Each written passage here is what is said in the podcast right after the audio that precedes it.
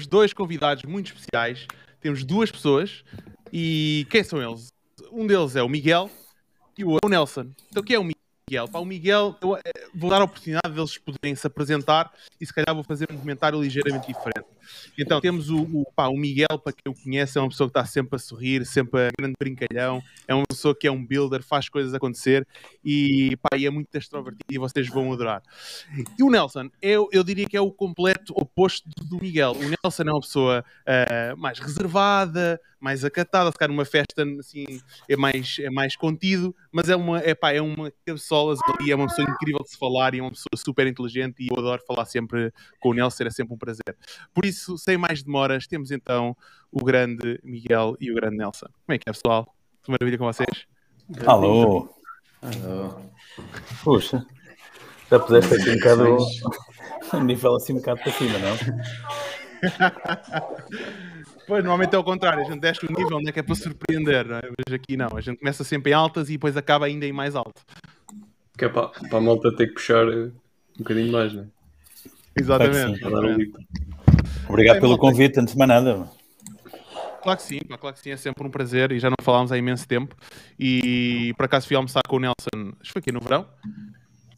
Talvez. Aí no verão, acho cá. Sim, sim. Exato, quando estive aí em Portugal e hum, Pois, eu estou com um delay com a imagem, não sei o que é que se passa, mas uh, pá, a vida é assim. Uh, fui almoçar com o Nelson e não estás bem a ver, tipo, Nelson e Miguel para mim não estavam na mesma esfera. São pessoas, eu conheci o Nelson de uma forma e conheci o Miguel da outra, e eu assim, ah, e tal, vou fazer uma coisa com o Miguel, tal, mas qual Miguel? Ah, o Miguel Munhoz, e eu, Miguel Munhoz, como assim? Depois ele teve a contar um pouco mais e tal, assim, então tenho que vocês vir aqui à live do Martin e Cenas e explicar o que vocês estão a construir, porque parece-me espetacular. Mas se calhar antes de irmos para aí, eu gostava de vos perguntar quem é o Nelson e quem é o Miguel, para vocês se apresentarem aqui ao resto da malta. Começa o Nelson. Miguel. Miguel é mais extrovertido, ele acho que deve começar primeiro. Não, mas o Nelson é mais inteligente. Não. ok, era, então posso era mais, mais ou menos, mas pronto, mas pronto agora me estão a tramar vocês. Está tranquilo. Então eu começo eu, opa, eu, eu sou um economista por formação, mas eu costumo dizer por deformação mas depois que fiz toda a minha, a minha vida no, no mundo corporativo, em multinacionais, e depois em 2004 ou 2004 uh, regressei a Portugal para casar com a minha, minha namorada portuguesa na altura, hoje minha mulher bem portuguesa, e, e portanto, de, das melhores decisões da vida. E, e, na altura disso, já que estou a abanar na minha vida, saindo do mundo das multinacionais, vou montar o meu primeiro negócio. Não se falava de startups, não se falava de nada destas coisas que se fala agora, não havia cá web summits era mesmo empreendedorismo do bom e do antigo. Uh, e pronto, eu comecei. comecei uh, em que ano? Foi em 2005, 2004, 2005. E depois um, fiz o meu primeiro negócio, depois uh, acabei por vender e sair de, desse negócio em 2008 e em 2008 uh, fundei, agora aqui vai fazer a ponto para o Jorge, fundei uh, uma empresa que ainda hoje, que hoje tenho, que, que é a iMatch, e na altura decidimos fazer uns eventos uh, como, como contributo para a sociedade civil. Na altura não havia grandes eventos, não havia nada destas coisas, e fizemos uma coisa chamada Ignite Portugal, que era basicamente uma espécie de TEDx, TEDx mais democrático, em que qualquer pessoa podia falar, uh, mesmo os mais, mais malucos, e que nós dávamos palco, aliás, dávamos uma palete para as pessoas subirem à palete e falarem, e falavam durante 5 minutos, com 20 eh, slides que andavam automaticamente a cada 15 segundos. E o Jorge Fonseca, na altura, foi não só falaram dos Ignites, como depois ofereceu, financiou, nos demos uns descontos, já não me lembro bem, num, num, nas t-shirts para os voluntários todos. Não sei se lembras disto, Jorge. Eu já não tinha esquecido isso, por acaso. Ah, Mas foi, foi engraçado sim. porque nós conhecemos antes do evento, conhecemos porque fizemos um. Tu foste participar uh, num evento que era o, o Startup Pirates e eu era participante Exato. desse evento, foste lá falar e depois uh, havia uma das pessoas que lá estava que era o Miguel, o Ferreira, e disse: Ah, o Miguel, já te conhecia a ti, não? O Miguel e tal, e assim. Ok. E depois tu nesse evento convidaste-nos. Epá, vocês têm que ir subir a paleta. Eu subir a paleta, que é isso, mano? E tu explicaste assim, epá, não, não, acho que não não estou preparado para isso. Não, não, tens que vir, tens que vir, tens que vir. Pronto, e acredito que tu faças com toda a gente, mas eh, só, só, com, só com os melhores. com os melhores. Mais extrovertidos. Os mais extrovertidos. mais extrovertidos. Não, mas, eh, mas foi. Pá, o Ignite foi, foi espetacular. Foi. Aliás, eh, quando é que foi o último função. Ignite? Não, continua a haver, eh, está nas mãos das pessoas, nós pusemos isso completamente open source e então eh, algumas cidades por aí, por- pelo país, vão organizando Ignites nas suas comunidades e nas suas, eh, claro que uma dimensão menor, na altura também não havia eventos, agora há muitos mais eventos. E pronto, e, e- e nós fizemos, pá, fizemos mais de, mais de 500 eventos, fizemos durante os, uns, uns bons 5 anos. Depois começaram a haver web summits, etc. Mas na altura isso teve um papel importante porque era ali que se reunia a malta mais criadora, mais makers, um bocadinho de tecnologia, era uma espécie de meetup também importante para isso. Artístico, era assim um bocadinho uma grande mistura Era, ali. um- era uma misturada muita gira. E, e os empreendedores todos que hoje estão eh, já nas, nas Web Summits e que são aí os, as capas de revistas, muitos deles também começaram lá a fazer os seus pitches na, de 5 minutos na, na palete. Isso era giro. Depois é que apareceram os, os TEDx, depois é que apareceu a BTI, depois acho que foi assim um bocado nesta, nesta lógica que depois o ecossistema foi, foi crescendo. Mas o Ignite teve o seu papel, é pá, pequenino, mas teve o seu papel ali na, de ponto de encontro. E pronto, eu assim, apresentando como é que conheci o Jorge, foi assim. De resto, depois, eh, empreendedor com vários negócios, e durante a pandemia, um dos negócios que nós estávamos a sofrer bastante com eh, o tema digital, um, porque não tínhamos dinheiro, pronto, um ponto número um, para, fazer, para contratar agências ou contratar developers, mas, mas tínhamos necessidade, porque a pandemia deu-nos assim umas, umas catanadas grandes. E então comecei a, ten- tenho que fazer eu, tentar aprender programação, hum, não foi fácil. Uh, tentar uh, ver como é que me posso desenrascar, descobri a palavra no-code, já não me lembro muito bem, e comecei a investigar. Depois quando começo a investigar, disse assim, quem é que são os tugas que estão, que estão envolvidos nisto? E apareceram 10 tugas, e eu disse, vou falar com todos, sou extrovertido, lá está. Vou falar com todos. Então marquei calls com todos, Houve uns que me ignoraram olimpicamente, outros cuspiram-me eh, em cima, outros disseram deram assim um bocadinho só um, uma, uma cordial simpatia. Pá, o Nelson disse: Epá, estás a aprender, então se quiser. Eu disse: Epá, estou gostava de continuar a conversar, eh, estou a aprender e tal. Então fazemos à, à quinta-feira, já não me lembro, à segunda-feira, às 5 horas. E eu, mas todas as quintas, está bem, bora. Até começámos a reunir eh, todas as quintas-feiras e foi assim. E foi assim. Mas, é- passa a mas aquele, passa a aquele primeiro e-mail teve quase a ser ignorado. pois estás a ver. Olha, foi. Ainda, tinhas- ainda ficou ali à espera um dia ou dois, se não me engano. O que é que tinhas, o que é que tinhas perdido, hein? já viste? E pronto, e agora passa a Exato. bola para o Nelson. né? Ah, Era algum e-mail assim assediante? Não. Porco. Não, acho que não. Acho, acho que ele, ele foi ao, meu- ao meu website e escreveu qualquer coisa que queria falar ou saber sobre no code. Na altura, aquilo pareceu assim um bocado fora do âmbito que ele usou. Às vezes aquilo é para clientes. Ele estava a vir ali com uma história diferente. Mas depois já deu o benefício dúvida. Sou boa pessoa. Boa, boa. Então, e Nelson? Eh, quem é o Nelson? Ah, O Nelson estudou design ah, digital, ah, trabalhou muito tempo como UX designer, trabalhei na Bliss, trabalhei na, na Vorten ah, já há algum tempo. Portanto, se, se o site da Vorten não for bom, não tem nada a ver com isso já. Ah, não manda mensagens. Ah, depois ah, chegou uma altura onde decidi que queria ter um bocado mais de flexibilidade e começar a, a fazer remote.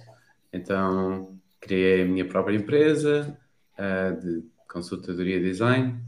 Uh, comecei a trabalhar maioritariamente com clientes lá fora e em 2016 foi quando eu comecei a descobrir o no-code, Webflow e essas coisas. Isso também ajudou e deu-me um bocado de liberdade uh, e confiança para ir e criar a minha própria uh, empresa e começar a, a, vender também serviços no-code juntamente com design. Porque antes fazia design e um developer tinha que implementar. Neste momento eu consigo fazer os, dois, é, mais para mim. Uh, durante uh, este período, chegámos a 2020, eu recebi o tal e-mail que estávamos a falar, uh, e depois o re- o resto já sabe, depois é no code. Consegues buscar esse e-mail? Tipo encontrá-lo? Pff, talvez não, porque pá. aquilo veio pelo Calendly. ah, Queres ver, queres ver como não se faz cold, cold Por DM? isso é que os outros te ignoraram todos, ó ó, Miguel. Não, não, reuni com, sorte. reuni, reuni sorte. com todos, calma, reuni com todos. Ah, pronto. Não, não, eu tenho uma eficiência ao nível dos, de- de- dos cold DMs muito forte. É chato. Estou a ver que é chato. Não, ele é persistente. Insisto, insisto. Insiste, persiste e não desiste. Exato. Não, Muito bom, muito bom. olha, não Boa. está à procura de um tesourinho é, eu, vou ver, eu, vou, eu vou ver se existe um histórico disso, mas. hum, Ou se não, podes, podes pesquisar no, cal- no calendário. Não sei se isso é integrado. Ainda consegues encontrar no calendário 2020 Miguel Munhoz ou qualquer coisa. Mas pronto. Um, é engraçado porque tu, tu, um, isto do mundo do no-code um, é, é- é curioso um, porque é muito grande. Ou seja, isto é, existe um, é muito, é muito horizontal, digamos assim, não é? E é engraçado que tu, Nelson, foste por esse caminho de, do Webflow e essa situação. Por exemplo, eu nunca toquei em Webflow. Um, os, os websites que normalmente eu construo ou a minha equipa constrói normalmente são sempre em WordPress. E, mas a minha via do no-code, uh, e, e que toca ali um bocadinho também com o Roberto, é, uh, foi por via do, do. Comecei no IFTTT, uh, em automações, uh, depois veio o Zapier e depois veio o Make, uh, ou Integromat, e agora é Make. E, ou seja, foi muito mais pela via da- do back-end, de como é, que eu, com- como é que eu ligo sistemas. E agora, mais recentemente, temos construído coisas com, com Bubble, uh, suportado com, com Integromat por trás, para poder fazer o que, o que a gente precisa de fazer. Não é? E tem sido uma aprendizagem gira, porque eu tenho, temos um designer, que ele vem design gráfico, mas que hoje já faz design de interfaces, porque as nossas necessidades começaram a, a puxar para aí, não é? E é, lá está, tipo, isto do no-code é, é, é engraçado porque é- as bases eu diria que são muito similares, não é? Ou seja, tu, eh, tu aprendes uma coisa, depois consegues mais rapidamente, depois de dominares uma determinada ferramenta, precisamente com estas ferramentas tipo Zapier ou Integromat, consegues rapidamente transpor esse conhecimento para outra ferramenta semelhante. Não é? Muda ali uma coisa ou outra, mas a nomenclatura, digamos assim, é, é muito similar, não é? De- Sim, agora, a eu- minha pergunta... Diz, diz, diz. Quer dizer, não, é, é, é grande, mas, mas isso é bom e é mau, não é? É bom porque tem para todos os gostos e para todos os feitios e para todos os percursos, todos os backgrounds. Depois é mau porque também cria aquela sensação de perseguires o, não é? Qual é a próxima? E tu já andas ali a tocar a, su- a superfície Qual é a de melhor, não é? muitas. Exato, esse- esse esforço de maximização e de otimização que nós todos que queremos, não é? Estás a chegar ao semáforo, qual é que é a fila que eu me vou que vai arrancar primeiro, sabes? Uhum. E, e portanto, isso às vezes cria, cria uma, na minha opinião, também uma dificuldade de aprendizagem. E, e- porque depois acabas por, por não te focar em nada, e é o clássico, não é? Não, não, não fazemos nada. Versus, versus aquelas pessoas que também se focam-se numa ferramenta, são especialistas numa ferramenta e quase que olimpicamente ignoram a- a- as outras, Tudo o resto à volta. Tudo o resto à volta, e pronto, e são especialistas da, daquela. Depende um pouco do que é que tu queres fazer. Tu, aprende, Miguel, tu aprendeste a mexer em que ferramentas no code? Então, olha, eu tive, eu tive, bom, a primeira coisa que eu, eu sou mais antigo que vocês, portanto, tenho aqui mais um, mais uma, Mais experiente. é maduro, Mais- maduro, maduro, mais é maduro. palavra, maduro. Maduro. Vintage, é vintage. Pá, então, eu, eu para, perceber uma coisa, preciso de, de, de entendê-la bem, estás a ver? Então, a primeira coisa que eu fiz foi, comecei com uns, que eu nem sabia que era no code, mas comecei a fazer ferramentas tipo landing pages e funis de, de venda, etc. Já tinham algumas automações, mas eram tudo umas ferramentas caras até, mas que, faz, mas que me resolviam tudo. Um, depois eu descobri a palavra no code, comecei a investigar e então o que eu fiz foi fazer uma listagem para perceber, para mapear. Preciso, preciso mapear. Então mapeei tudo e mais alguma coisa. Na altura eram, epá, não vou mentir, mas talvez entre 30 a 50 uh, ferramentas. E mapeei-as todas. Eram 30 a 50 nesta altura, só para vocês verem um crescimento brutal. Esta minha base de dados neste momento tem mais de mil ferramentas. Ok? Se calhar algumas já morreram, se calhar algumas não, não vão ficar mas, mas a explosão que houve uh, de ferramentas dos, dos, últimos dois anos foi uh, absolutamente louca. E, e, portanto, eu depois comecei como? Eu comecei, a minha primeira ferramenta foi o Airtable, tirando estas dos landing pages e, das, e dos funis de venda, um, foi o Airtable que me permitiu começar a perceber o que é, que é uma base de dados, como é que é uma base de dados relacional e como é que eu posso, com umas automações que já lá estão, fazer muita coisa. Portanto, essa foi a minha primeira ferramenta. Depois percebi que havia umas ferramentas que agarravam naquilo que eu tinha ali, naquela base de dados, e mostravam. Então comecei com uh, software.io, uhum. agora temos lá, temos lá, um português também, um, um orador do, ex-orador do Ignite, que é o Mário. Uh, epá, o software foi uma ferramenta epá, fácil de, de, juntar. Depois agarrei e, e, e, junto, e pus o Glide também a funcionar porque era com Google Sheets ou com Airtable e funcionar muito bem. Já fazia umas aplicações móveis para mim, estás a ver?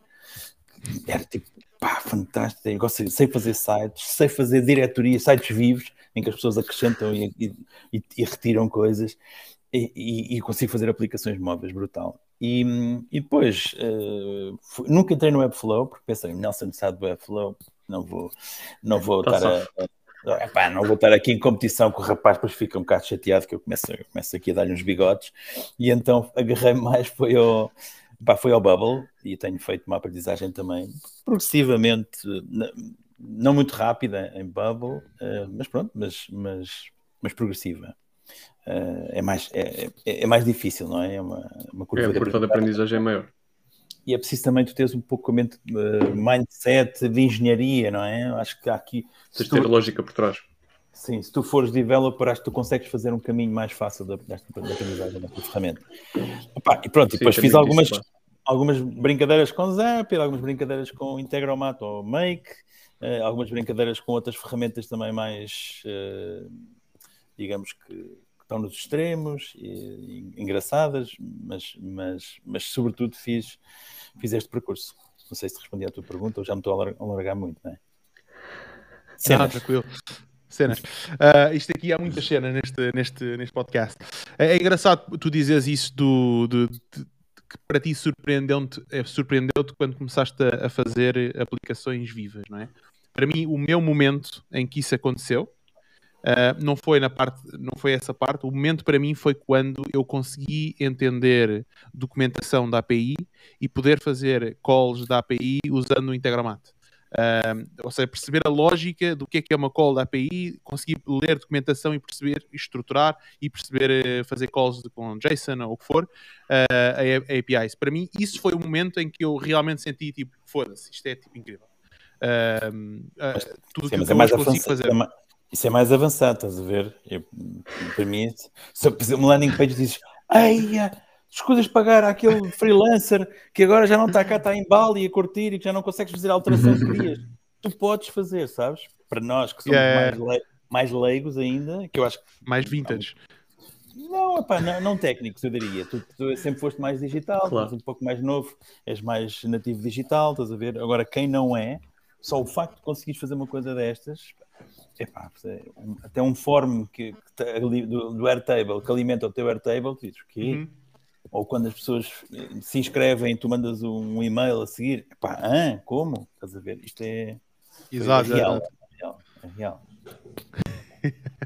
É engraçado isso. Mas, mas eu acho que isto é, isto é para mim é, é, democratizar o acesso a tu construir as tuas próprias ferramentas, não é? E, e, por exemplo, a maioria das pessoas, as pessoas só querem, ok, como é que eu vou organizar informação? Pá, tenho um pequeno negócio, eu quero que as pessoas pá, recebam um e-mail, como estavas a dizer, quando as pessoas fazem não sei o quê. Ou como é que eu consigo construir uma, uma newsletter? Por exemplo, ah, dizem que mandar e-mails para os clientes é importante. Então eu recolho os e-mails lá na minha loja, onde é que eu meto? Não é? E como é que eu mando e-mails para estas pessoas? Um, e isso, pronto, eu acho que é isso que o no-code vem, vem trazer uh, ao mundo real, digamos assim, ao mundo mais de, dos comuns mortais, de conseguir construir ferramentas sem ter uh, conhecimento altamente especializado, não é? Exato, até acho que é mais do que isso, sabes? Isso é uma, isso é uma aplicação, acho que há outras aplicações. Um, se tu queres testar uma coisa rápida, escusas de estar a investir tanto tempo, tantos recursos, tu podes testá-la muito mais rapidamente. Portanto, para alguns contextos mais empreendedores ou mais de inovação, isto é altamente valioso. Ou uh, numa organização em que, se for uma organização muito grande, não é? Um, uma big corporate, uma enterprise já mais, mais sério, tu vais ver o que é que tem o backlog, o que é que está de, de, de, de departamento de, tecnologia, de IT, ou como quiser chamar. Uhum. Vais ver o que é que é o backlog e depois pá, eu aposto já aqui que 90% das coisas são coisas que tu facilmente fazes com, com no-code, que são, uh, são aplicações quase que, que aquele departamento, aquela pessoa precisa para fazer alguma coisa, e tu, se reduzires esse backlog, tu consegues ser muito mais produtivo na, na equipa da IT, libertar os, os developers uh, à séria para fazerem realmente o trabalho mais importante e mais estratégico e mais a sério. E portanto, também é, outro, é outra utilização possível, estás a ver? Pá, e se quiseres levar isto a outro extremo, pá, o lado social também é, é muito importante, não é? Que uh, há todo um setor um, social que não tem recursos e que não consegue não conseguem ser tão eficientes como outras organizações mais, mais comerciais porque não têm direito a quase que investir nesta, não têm dinheiro para, para, investir nestas coisas e portanto ficam ali meio pendurados. E com isto, calhar, conseguem ser muito mais eficientes e conseguem resolver problemas sociais e de impacto para o mundo. Uh, pá, por exemplo, em África está a fazer coisas, há, há, coisas giríssimas a, a nascerem. Há, há, há, malta que está a, a dar o poder de no-code para resolver problemas e, e, passam quase como os telefones, a ver, em África, eles passaram de não ter, né, quase da carta e do sinal de fumo, quase, passaram para, o, para os smartphones. E o que é giro é que hum. tu vais ver na, na, no digital, eles não vão para os, para, os, para os, websites e feitos em programação, eles estão a saltar diretamente quase já para, para, para, para no code. Isso é muito giro. Fixe. No code é tipo o smartphone da, do digital para países emergentes não é? ou, ou subdesenvolvimento. Exato. Eu, eu fiquei super surpreendido quando eu estive em, no Quênia. Eles, eles têm uma. Eles têm uma. O dinheiro lá, eles não têm dinheiro. Aquilo funciona com. usam o saldo dos telemóveis como, como, como conta bancária. E eles têm alguma coisa que acho que é o M-Pesa, se não estou em erro. M-Pesa, que é, é. M-Pesa, que isso é da Vodafone? Acho que, foi, acho que é da, da companhia conectada à Vodafone, sim. Okay. Safari, da Vodafone. Safari Telecom, não, não é? E, aquilo funciona por eh, aqueles códigos na altura que a gente, sei lá, há 20 anos atrás, a gente submetia aqueles códigos e acho que era GSM ou não sei o que, aquilo funciona assim, não é? Uh, mas é engraçado agora uh, no code vir a revolucionar essa situação, não é? Mas eu gostava de perguntar aqui ao Nelson. Nelson, vocês juntaram-se, não é? Começaste a dar aqui umas aulas ao Miguel uh, e, e, o que é que surgiu? Qual, qual foi o projeto que surgiu daí? Não, porque uh, na altura nós começámos a ter estas aulas uh, e. Foram bem aulas, Dom Nelson, também não te estiques, pá. Não, não, não foram bem aulas. Era mais mentoria, mentoria, mentoria, mentoria, mentoria. É. Uh, eu, eu, já tinha tentado fazer algo deste género uns meses antes, uh, uh, com no code, mas o Miguel... tinha. Só profe. profe. Ah, está com delay, desculpa. Ah, ok. Uh, estava a dizer. Agora perdi-me. Uh, já tinha tentado fazer. Sim, sim. Uh, e depois uh, o Miguel estava a falar que isto era muito útil para fazer reskill de pessoas e houve, já não me lembro como é que apareceu a oportunidade de, de participarmos no programa europeu de Impact EdTech. Uh, e nós decidimos, ah, vamos tentar. Uh, o Miguel fez a sua mega apresentação, a magia. Uh, nós submetemos, uh, depois fomos aceitos e pronto, a partir desse momento já era oficial, já tínhamos uma empresa. Porque senão agora... não, não havia. Não sei se percebeste, mas isto foi ao contrário, ou seja, não foi o empreendedorismo tradicional vamos lá ter uma ideia e agora não sei o quê. Não, não, isto foi ao contrário. Foi, começámos a falar e, e, e uma das, além da parte da aprendizagem, pá, aprendi isto, vê aquilo, vê aquilo outro, que o prof, estava, o professor, o professor Nelson estava-me a, a, ajudar. Pá, também discutíamos um pouco, pá, o que é que a gente pode fazer com isto? Estava-lhe a dizer que eu já tive relativamente cedo em alguns fenómenos. É pá, tive cedo no empreendedorismo, em Portugal.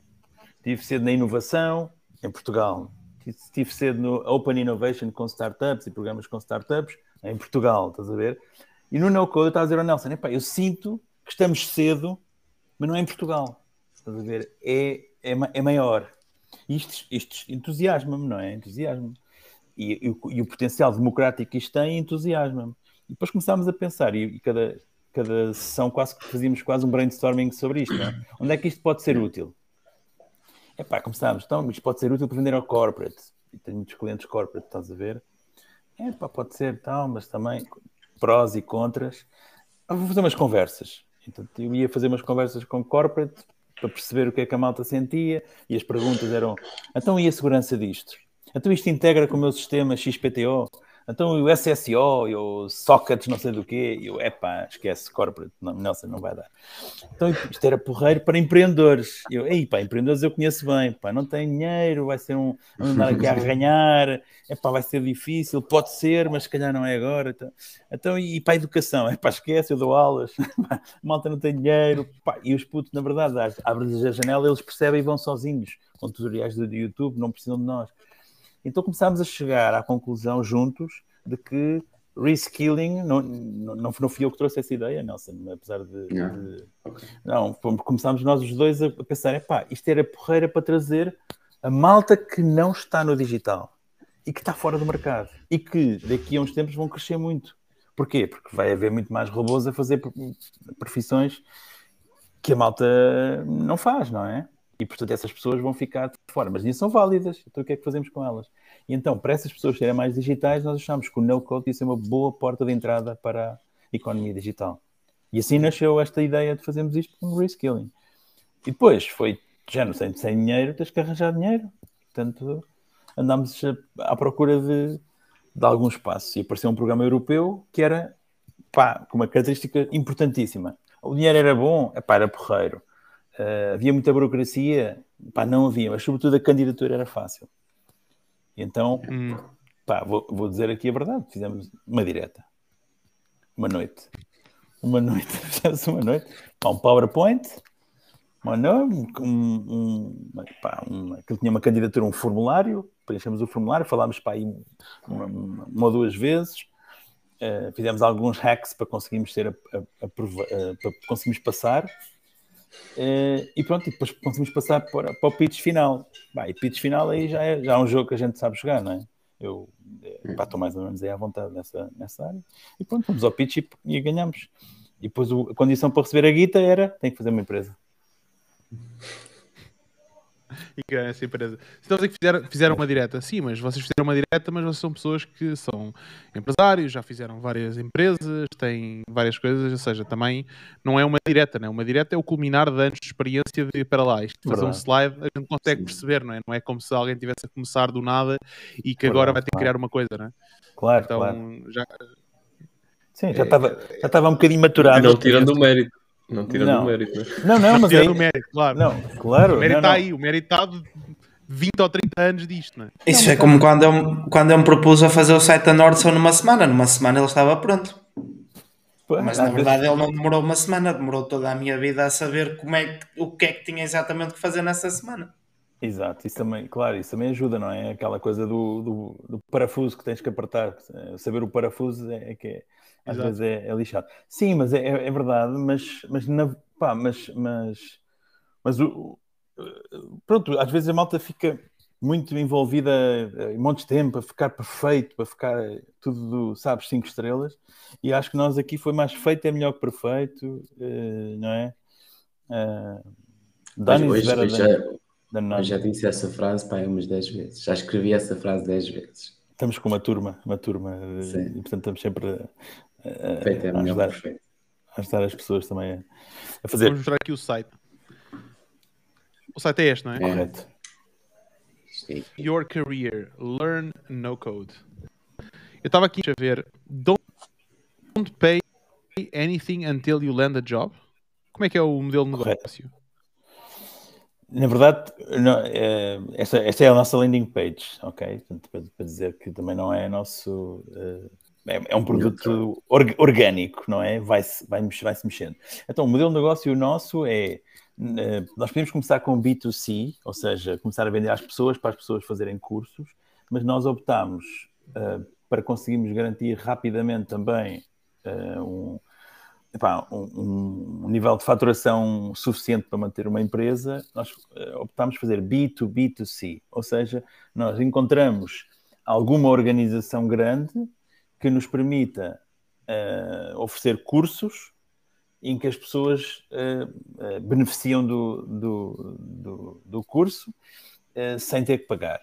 E com isso focamos muito mais no impacto do que, do que epá, vender cursos muito caros. Um, pá, por exemplo, estamos, estamos agora a fazer, olha, tem um erro de ortografia e tudo. Estamos agora a fazer um, um, uh, pá, um curso com a Fundação AGAs. Então, a Fundação AGAs identificou uma população uh, mais vulnerável ou com mais necessidade de, de fazer este reskilling para o digital, que são, uh, neste caso, mulheres, target feminino, uh, ou cuidadoras, ou mães solteiras, ou mães uh, que necessitam de equilibrar um pouco as suas as vidas pessoais uh, e fazer, eh, digamos, o digital é uma boa ponte para fazer essa, encontrar essa liberdade e esse equilíbrio. Então, temos 50, fizemos, temos mais, mais de 200 candidaturas e interessados, e desses, dessas candidaturas foram selecionadas 50 uh, mulheres que estão agora a fazer o curso, o curso connosco. Uh, e, portanto, o nome de negócio é a Fundação AGAs, paga, financia o curso, a propina destas, uh, destes participantes. 50 pessoas, sim. Boa. pode, Sim, eu... pode, ser fundações, podem ser câmaras municipais, podem ser uh, marcas e empresas. Uh, portanto, agora estamos um bocadinho a explorar também aqui este caminho. Podem ser o governo e comunidades intermunicipais. Enfim, um, no futuro, provavelmente iremos também começar a oferecer programas abertos. Mas para já, programas fechados com apoio de parceiros. Para quem? Força, força, Roberto, desculpa. Para quem está, nos está a assistir e se calhar ainda não entendeu bem uh, o conceito, uh, para, para, quem é mais leigo, uh, pode explicar o que, é, o que é que realmente é o Instituto, o que é que, o que, é que ele dá ou como é que funciona? Sim, no fundo, é como se fosse uma, digamos uma escola, um, para, para, para, utilizar aqui uma, uma, uma, palavra mais, mais tradicional que as pessoas conheçam, não é?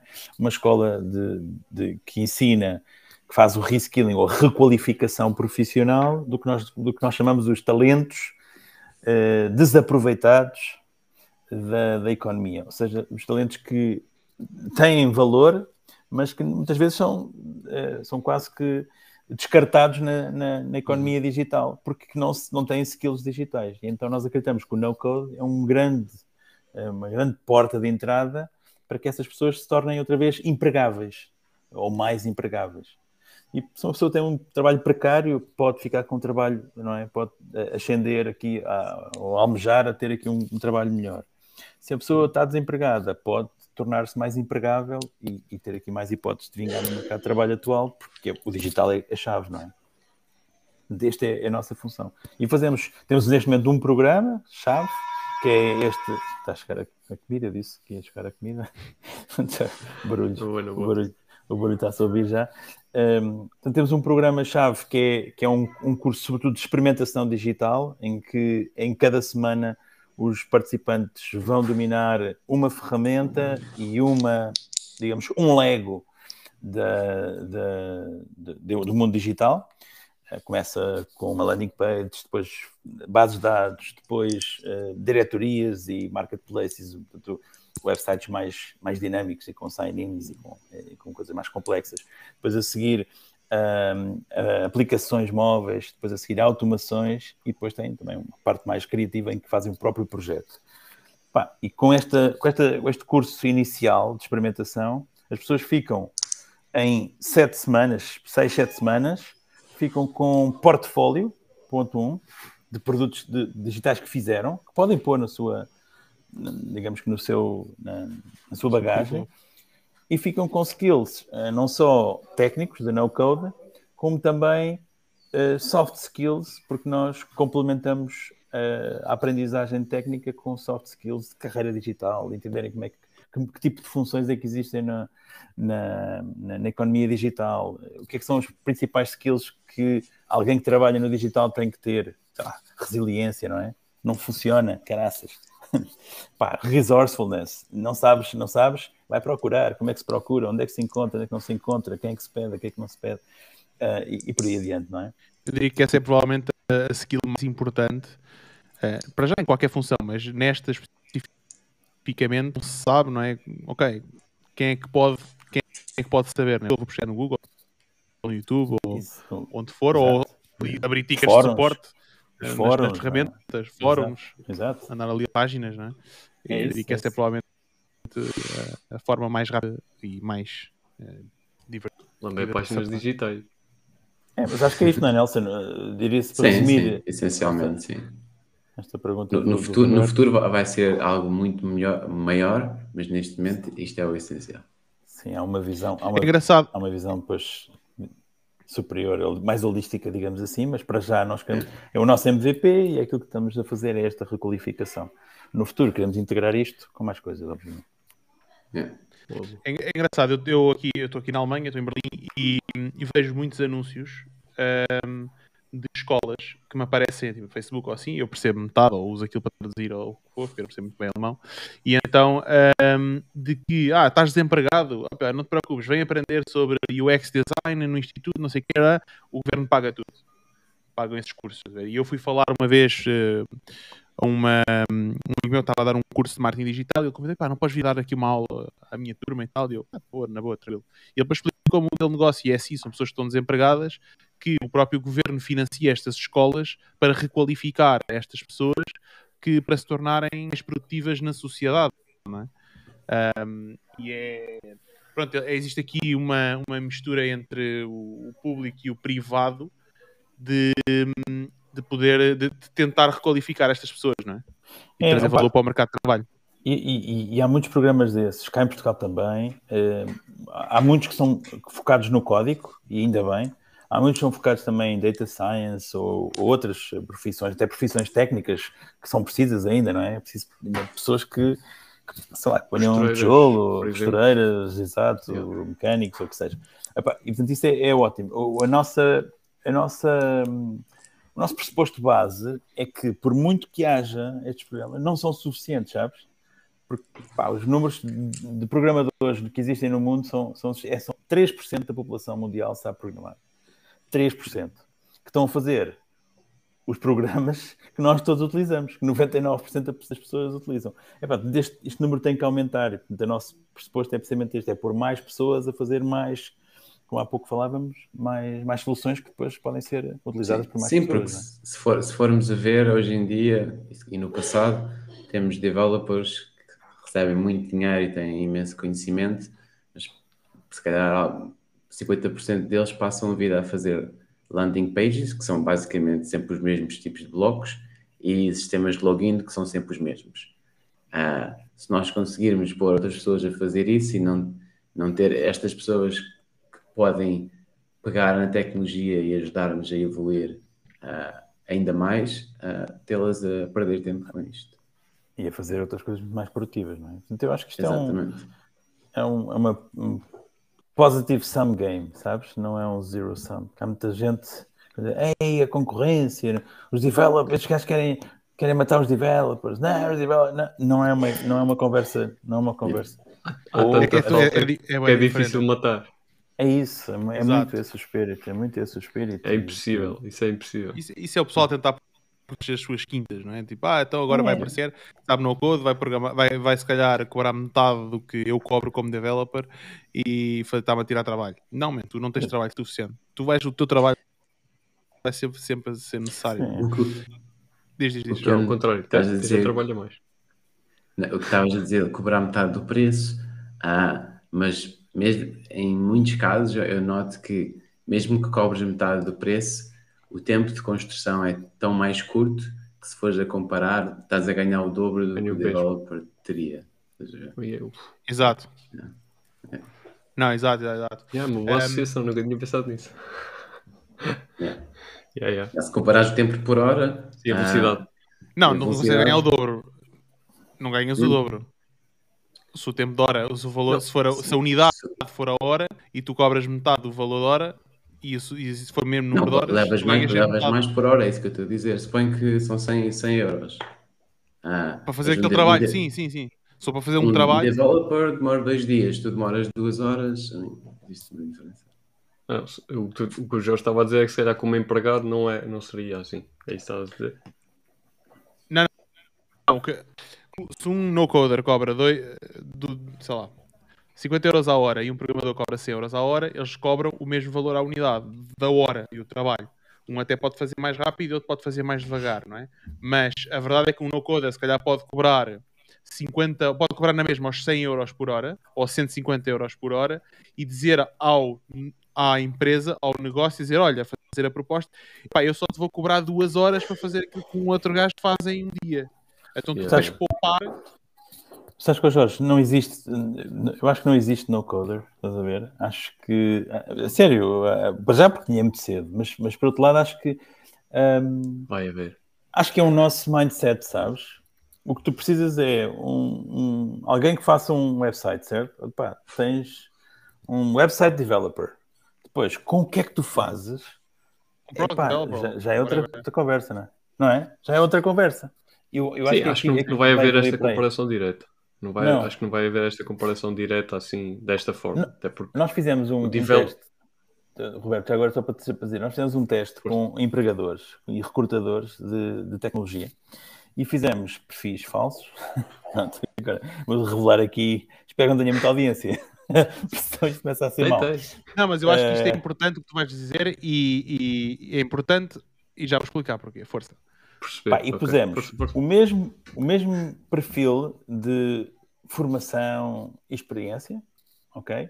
E pusemos, chamamos, um chamamos no coder, uh, no code developer, tipo, uma coisa deste tipo, e o outro chamamos website developer, e depois escrito na, naquele textinho de seguir o LinkedIn, sabes? Depois, uh, pá, baseado em ferramentas no code como pau, pau, pau, pau, promotores. Estás a ver? Uh, obviamente, no coder ninguém quis. Opa, ou, ou, eh, digamos que menos aceitação e menos atração para aquele perfil. Website developer, pá, igual ao código, estás a ver? Igual, portanto, e portanto, eu acho que há ainda há um estigmazito, não é? Um bocado dizer no coder, não é? Fica assim, é estranho, não é conhecido. É um... Acho que não é estigma, acho que é falta de conhecimento. Provavelmente. Perceber sim, ainda claro. o que é que é, não é? Principalmente sim. em Portugal. Acredito que tenhas feito o teste em Portugal. Sim. Mas Foi. acredito que... que. Eu acho que vai sempre haver falta de conhecimento.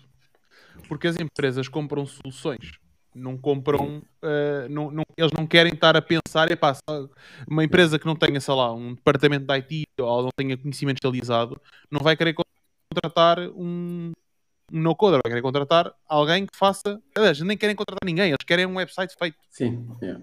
Eles é, e, o que eles, e o que eles querem, eles nem querem, o que eles querem é vender mais. Traz, é para resolver o problema que eles têm. Claro. Quanto mais próximo tu tiver do problema de negócio, mais dá, porque consegues quantificar melhor o problema, por isso consegues quantificar o valor da solução.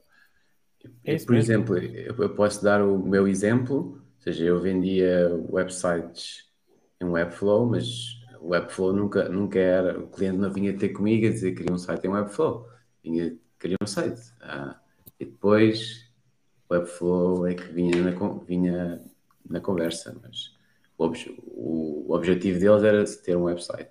No que é que era feito, a não ser que eles tivessem um requisito muito específico, era indiferente para eles. Uh, e se ah, pensarmos... Nossa... Desculpa, desculpa, não. Não, não, termina. Não, tá, se pensarmos, por exemplo, front-end developers, uh, eles normalmente não põem no título deles React Developer, ou raramente. Exato. Uh, Exato. React, Vue são linguagens de programação que eles programam. Ah, mas eles usam um termo mais genérico. Claro. Depende. Eu ia dizer, eu ia dizer sim, pois, pois, para os especialistas sempre, não é? Claro.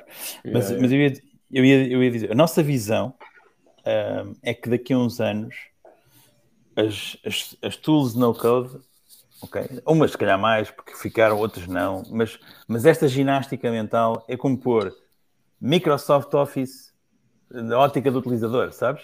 tu pões no, no LinkedIn. Hum. E eu acredito que isto vai ser, ou seja, uma pessoa que não souber fazer uma automação para, para algum dos seus trabalhos, eh, alguma das suas funções, tarefas, está fora, sabes? É tipo, não sabe o Excel. Mas não, pá, não sabe Excel. Pá. Ele, esse é o salário mínimo. Pois, exato, claro. Vais, fica, é o ficas... salário de hoje.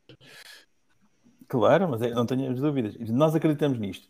E, e, dito isto, obviamente que há ferramentas que, que, que, têm muito mercado. Ou seja, um bubble developer, hoje em dia, no mercado internacional, tem muito valor. Tem, há muita procura. Há muita procura mesmo. Acho que, tu, acho que podes ganhar tanto como um developer.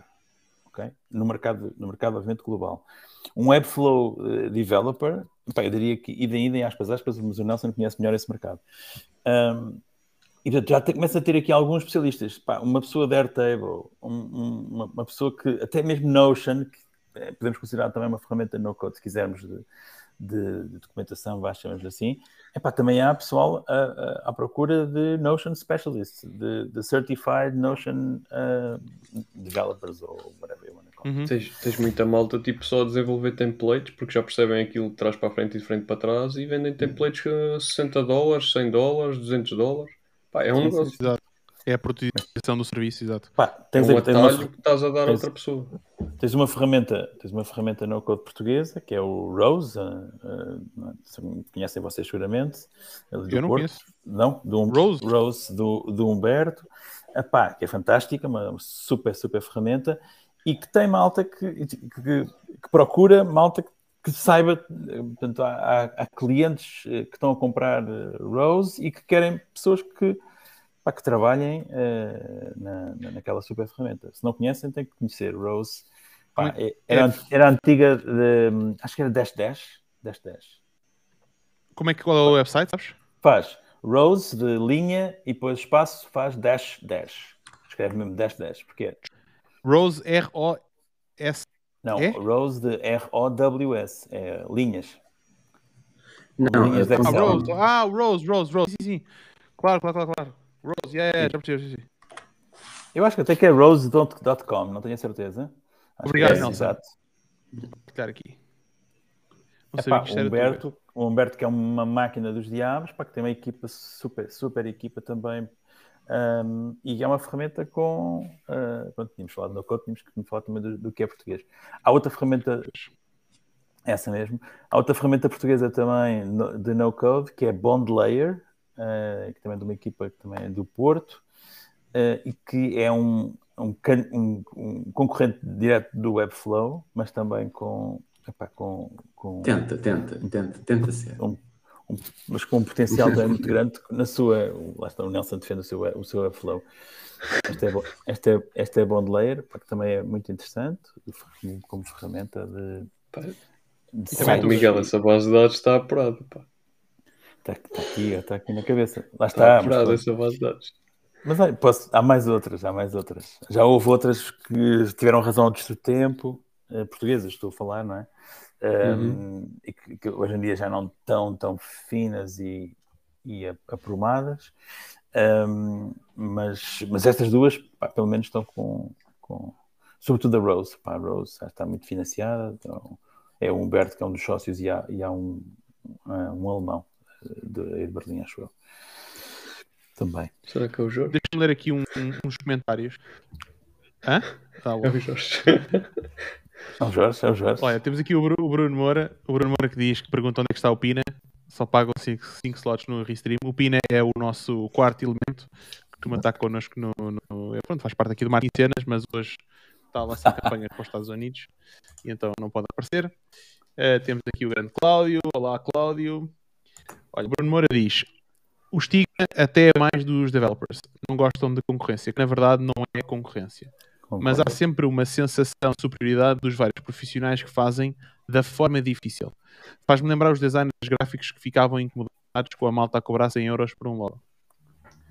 Correto. Depois diz, para não ser mal interpretado, apenas estou a falar do, uh, que os mercados são diferentes. A loja da esquina não precisa de uma identidade gráfica de 10 mil. É isso, eu concordo com, com o Bruno Moura. Epá, eh, repara bem, eu acho que o no-code está para o desenvolvimento de software, sites de, digitais, como por exemplo o Canva está para design para, para social media, estás a ver? Eu sou designer é... e não consigo trabalhar em Canva. Pronto, mas, mas, mas eu percebo isso. Mas, calhar, mas há muita gente, há muita gente que uh, não é designer e em Canva, tipo, opa, fecha luz, não é? É fantástico. É uma democratização do design Yeah, que não tem que ser para fazer uma identidade gráfica, como o Bruno Moura também dizia, uh, super complicada, não é? Ah, o Figma também, também foi um bocadinho assim, não é? Começou por democratizar muito ali algumas licenças mais caras de algumas empresas que acabaram por os comprar. Exato. Mas compraram porque não tiveram hipótese também, não é? Sim. Por tá exemplo, o nosso designer usa Adobe XD porque vem do Adobe Suite, não é? E uh, pá, o Adobe XD também é excelente, um, ehm, mas por exemplo, tem coisas que o Figma não tem. Eu noto, eu me cagar, porque eu só pego naquilo e implemento ou whatever que for, mas por exemplo, há coisas que o Adobe XD que, que, que muda umas cores, por exemplo, de, de pronto, não tem correção de cor. Por exemplo, essas merdinhas pequeninas, porquê? Porque se calhar não investiram tanto naquele produto para chegar ao nível que hoje o Figma tem, não é? E, claro. e, acredito que aquilo vai acabar, né? aquilo lá do XD vai acabar para ser substituído pelo Figma se eles não o produto. Ou não, Epá, o, é houve alguém que escreveu que é moeda má abafa a moeda boa. Não sei se vocês se lembram de um, um artigo do Cavaco Silva, não se se lembram disso, pronto, não, não interessa. Foi para, para meter o. Não, não interessa a política agora aqui, mas a moeda má abafa a moeda boa. Não sei se, pá, por exemplo, o Slack foi comprado pelo Salesforce Epá, não sei se o Select vai continuar a ser tão bom como era, não é? Acho que muitas vezes esse Enterprise. Vai a ser mais caro, pronto. Mais caro, lês logo e depois, é. pronto, acho que Skype, Skype era bom. A Microsoft é. comprou. Vocês usam Skype? Não. A pandemia veio aí. Acham o, o Skype ganhou alguma coisa? Para zero. Zero. Portanto, então, é, mas há muita é, gente a usar Microsoft Teams, por exemplo. Mas o, o, Skype, Skype, uma o Skype diferente. O Skype morreu quando substituiu o MSN, basicamente. E a Microsoft foi mais ou menos quando apareceu o Facebook.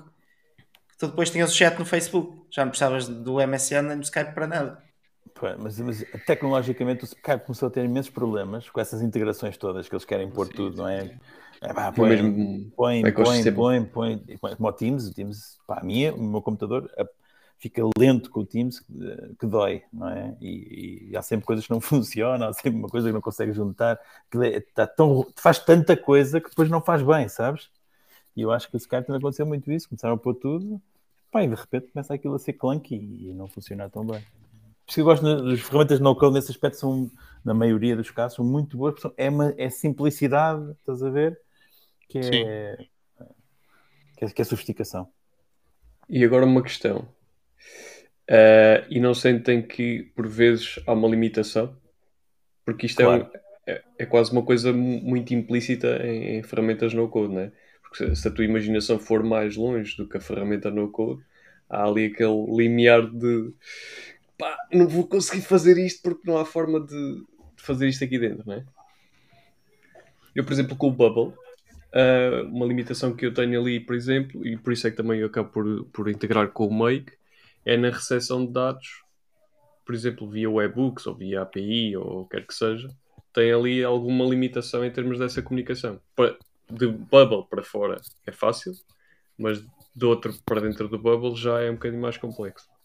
Pá, eu vou, eu vou dizer o que é que a resposta vai, vai, vai polémica para animar o Martin e cenas.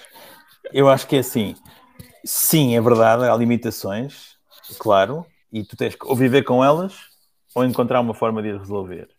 E, e, e na maioria dos, dos, casos, um, ou elas são essas coisas que tu queres fazer, pá, são completamente desnecessárias, é tipo já bells and whistles que tu queres pôr e que não, não são a essência das coisas, ou se são necessárias, tu tens que encontrar uma forma de fazer. E encontras forma, yeah. tipicamente, ou outra ferramenta, depois a migração relativamente fácil, porque é fácil de, de montar. Não é? Epá, tenho mil, um milhão de linhas de código na linguagem A e agora tenho que passar para a linguagem B, pá, nem pensar. Agarra o legacy e de repente estás igual ao COBOL, estás a ver? Tu estás, a fazer, estás agarrado ali ao, ao, para uma linguagem qualquer que já não é o que devia ser, que tu devias estar já na outra linguagem, mas tu agarras-te ali e fazes o legacy. No no-code, eu acho que o legacy é muito mais leve, estás a ver? Porque tu mudas para outra, epá, com, obviamente dentro da mesma categoria de ferramentas e, e vais fazendo. Em Bubble Sim, mas é como tu dizes, é, é, aceitar as limitações. Sim, eu acabei por fazer uma integração e, e faço no mesmo. Um, e, e, o desenvolvimento da ferramenta também nunca acompanha sempre todos os requests que há da malta que está a usar. Claro, é impossível, claro. não é? Mas, eh, mas, mas eu acho que também é importante percebermos isto, que é nós vamos escolher uma ferramenta, ou duas, ou três, ou dez, ou o que seja, mas temos que ter consciência das limitações que vai ter, porque vai ter sempre uma limitação qualquer. Agora, claro. obviamente, quem, quem tem o mindset de ir à procura e perceber como é que posso fazer isto, como é que posso fazer aquilo, vai sempre procurar uma solução e vai arranjar uma solução. ou que seja trocar de ferramenta, ou que seja fazer uma integração. É isso. Mas, Roberto, mas se tiveres uma equipa de, de, de developers a trabalhar e tu dizes quero fazer aqui uma coisa e eles andam ali e não conseguem fazer a coisa. Sim, e, mesmo com código. É tudo lá. Onde sim, tudo é sim. é possível. Ou, ou, mesmo que consigam, vais ter a limitação do dinheiro. Não vais ter recursos infinitos para gastar neles. Yeah, yeah, yeah. Sim, a maior limitação do Bubble hoje em dia, falando especificamente do Bubble, é eu acho que é a parte do desenvolvimento em offline. Tu teres aplicações que funcionam offline e que depois yes. conseguem integrar as, as bases de dados, uh, as entradas da base de dados. Nós andávamos a explorar uma aplicação aí que tinha que ter acesso em offline e acabámos por não fazer por causa da história do Bubble uh, e porque não queríamos, não queríamos dispor dos recursos necessários para desenvolver aquilo de uma forma que desse para fazer offline. Um, porquê? Porque não tínhamos acesso a no-code. Então decidimos, olha, vamos pôr este projeto em pausa e vamos dedicar a outras coisas que são mais importantes. Uh, e acabámos por tomar essa decisão, porque não consegui desenvolver. Em contrapartida, nós, por exemplo, uh, temos aí um novo, uma nova empresa, não interessa agora o que é que é, mas que nós desenvolvemos com, com Bubble todo o produto em duas semanas.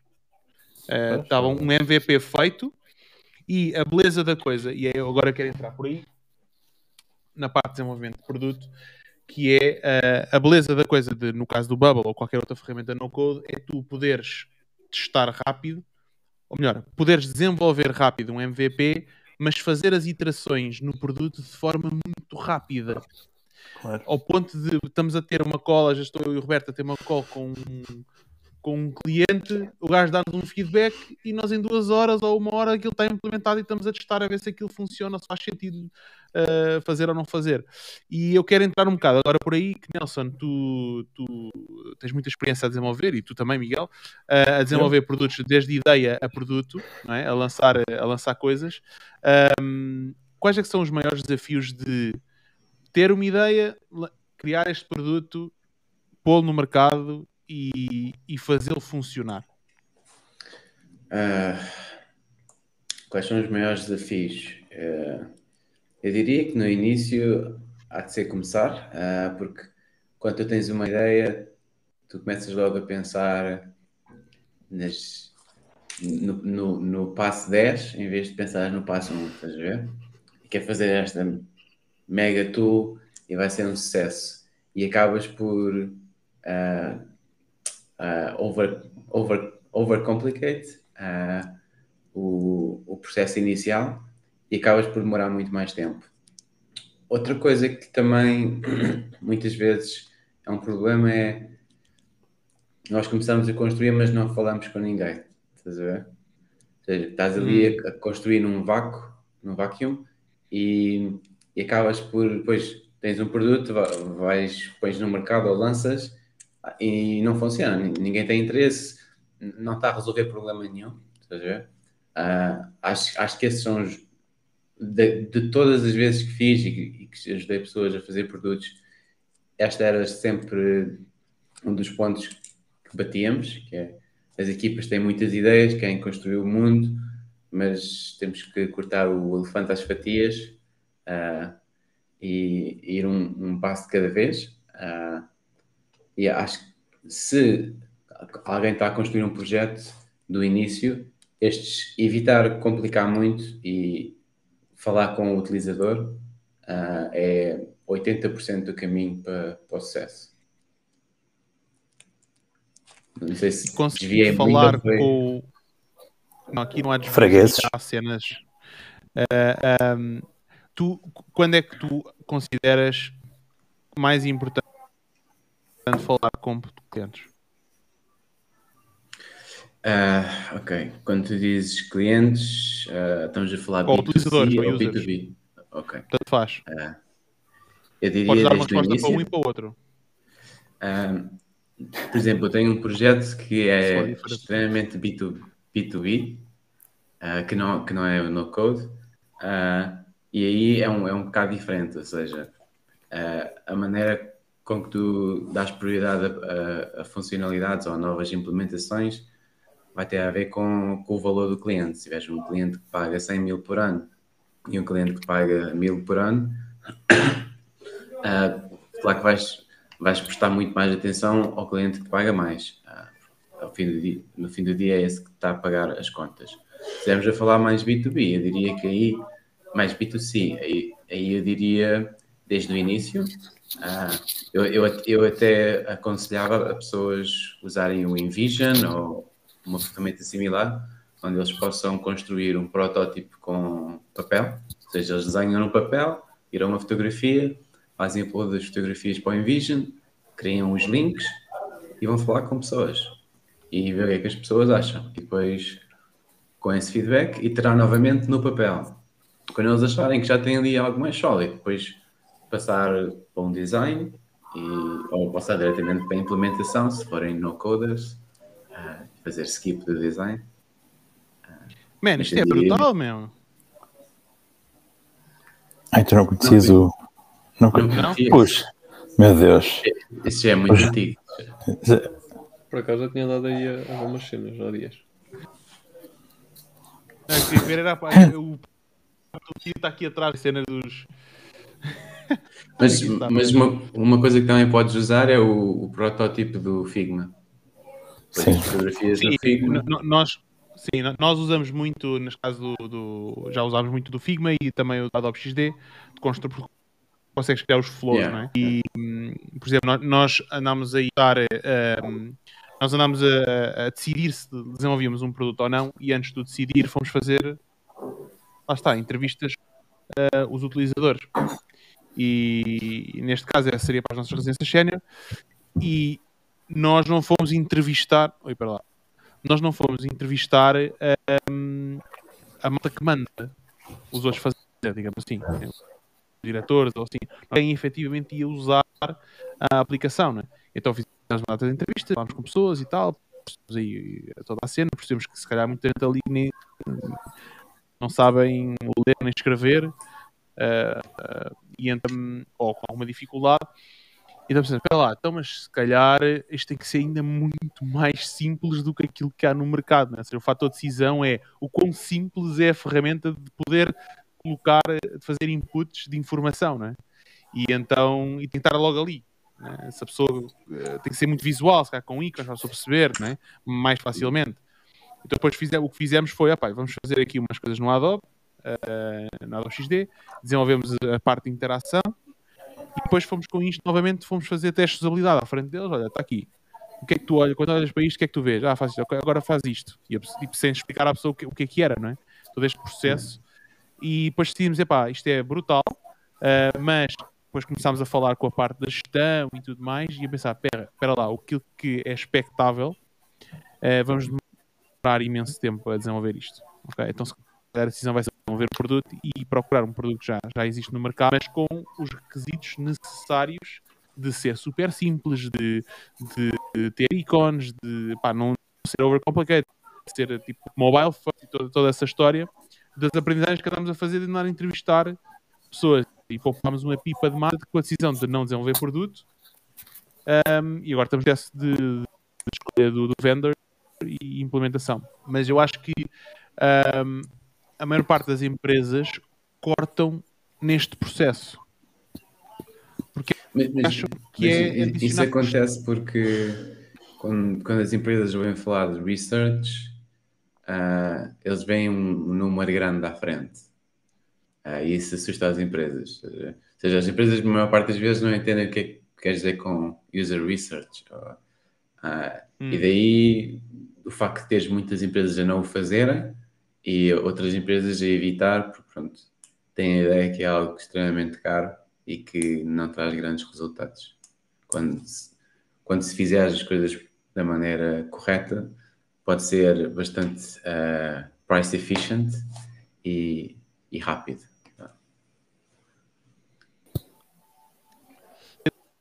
As coisas da maneira. Eh, não sei o que é que quer dizer com isso. Uh, ok. Uh, nesse caso, fazer a, research, ou seja, ir falar com os utilizadores.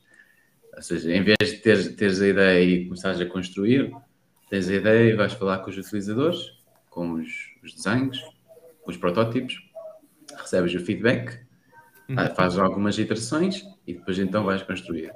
Se, for, se, se fores a ver, uh, se tiveres uma equipa in-house, isto demora dois, três dias se eles forem eficientes a fazer as alterações. Uh, mas na cabeça de uma pessoa que não, tem, não entende isto, falas de research e estás a falar de um budget de 50 mil, se for preciso.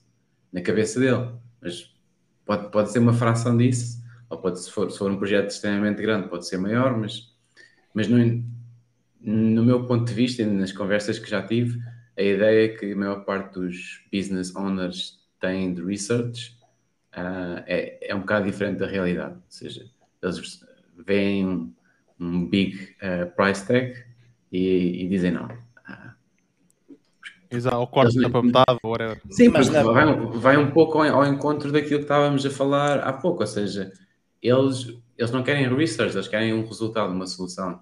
Uh, mas na verdade o research pode-te acelerar muito o processo de chegares à solução. O processo Sim, de execução, isso... se já tiveres feito o teu due diligence antes, é muito mais rápido. Mas isso já sabes, como é que, educação. já sabes como é que vais escalar a montanha.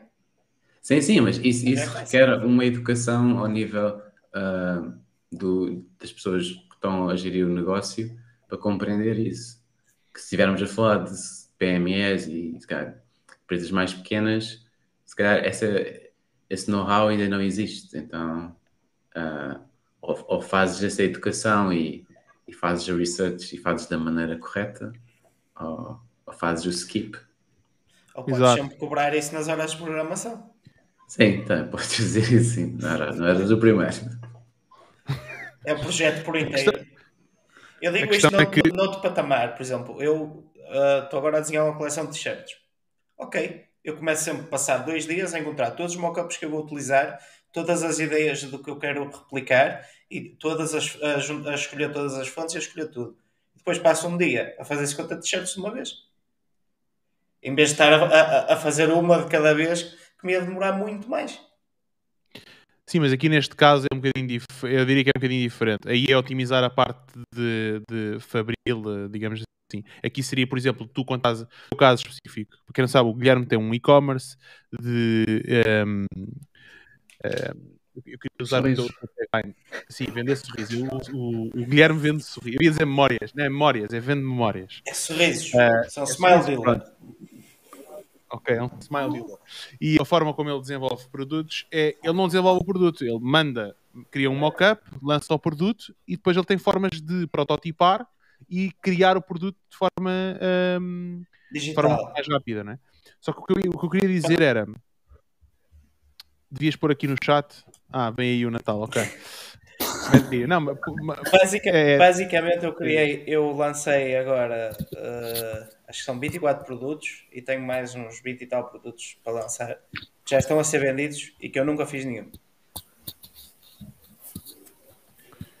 Nunca, nunca fizeste nenhum fisicamente? Nenhum. Não, por exemplo, uh, as telas e, uh, e as canecas, ainda não fiz nenhum. Ah, isto aqui é print, print on demand com Shopify, é isso? Não, não, não, não. não? É tudo fornecido não, não, não, Ah, ok, ok. E é o commerce. E é com é print, é com madeira. Queres mostrar aí o símbolozinho do, é o, do, do, Mac? É o commerce. Não fizeste, mas. Eh, este foi o. Foi... É o commerce, é o commerce. Esse foi o Roberto, mas também consegue fazer coisas. Ah, pensava, que era um, pensava que era um menino a chorar. Não, menino a chorar já estava feito. Queria dizer há bocado era que o, o, custo, o custo de mudares algo que já está implementado é para aí 10 ou 100 vezes maior do que o custo de mudar em design e o custo de mudar em design é maior do que o custo de mudar em research, não é? Yeah. Mas, mas uma coisa que aqui fechar a janela. Um, mas quando tu aprendes no code, depois tens a tendência de começar a fazer, a fazer o skip automático, ou seja, quando começa a ser tão fácil implementar, uh, deixas de fazer design, mas começas logo a implementar. Uh, o, que, o, que, não é muito bom sinal. Mas... Mas eu, eu acho que quase todas as profissões tu passas um bocadinho por isso, que é ah, agora já sei fazer, agora é, é fácil de fazer. Ou seja, fazes esse skip e depois chegas ao fim e perdi dois, dois meses a desenvolver esta porra e agora ninguém quer saber disto. Yeah. Uh, ou seja, tens de, tens de, ter aqui algum cuidado, disciplinar. Uh, eu, eu, por exemplo, eu costumo. O meu irmão é, o meu irmão é, é developer, React, React Native. É dos duros. Uh, é dos, é dos duros. é dos duros. Uh, e, e, eu, e eu já tive esta conversa com ele várias vezes, que é tipo, é muito fácil tu teres pessoas a chegar ao pé de ti e dizer, mano, eu, eu tenho uma ideia estupenda para fazer e não sei o quê, papapá, papapá, papapá. Porquê? Porque tem ali alguém é quem se colar, não é? Para, é pá, isto é uma ideia brutal a desenvolver, não sei. E eu, eu percebo isso perfeitamente. Eu tenho malta, pá, eu, eu aprendi a programar em PHP há uns anos Uh, hoje não, não faço nada disso. Mas também me deu aqui alguma lógica de base para o no-code. Ou seja, tu percebes a lógica do if, then, darará, darará, pronto, base de dados, SQL, etc, etc. E às vezes já há malta que trabalharam comigo uh, noutra empresa onde eu trabalhei, vem dizer, pá, estou aí com uma ideia para fazer um site, para uma cena e tal. E eu, yeah, ok, quando tiveres isso, mais ou menos, quando tiveres a ideia amadurecida atrás, e a ideia praticamente nunca, nunca chega porque é aquela cena do epá, espera lá, se o gajo me disse isto, é porque eu se calhar tenho que pensar um bocadinho melhor na, na cena, tá a ver? Isto yeah. Não é que acordar de manhã e vou fazer um website ou vou fazer uma aplicação. Ou... Um eu, costumo, eu costumo dizer, e, como, como o Jorge, o Jorge Nelson sabem, dou aulas também de, de empreendedorismo na, na, na, universidade, correto? Correto. Opa, então eu costumo dizer, opa, de boas ideias está um inferno cheio, estás a ver?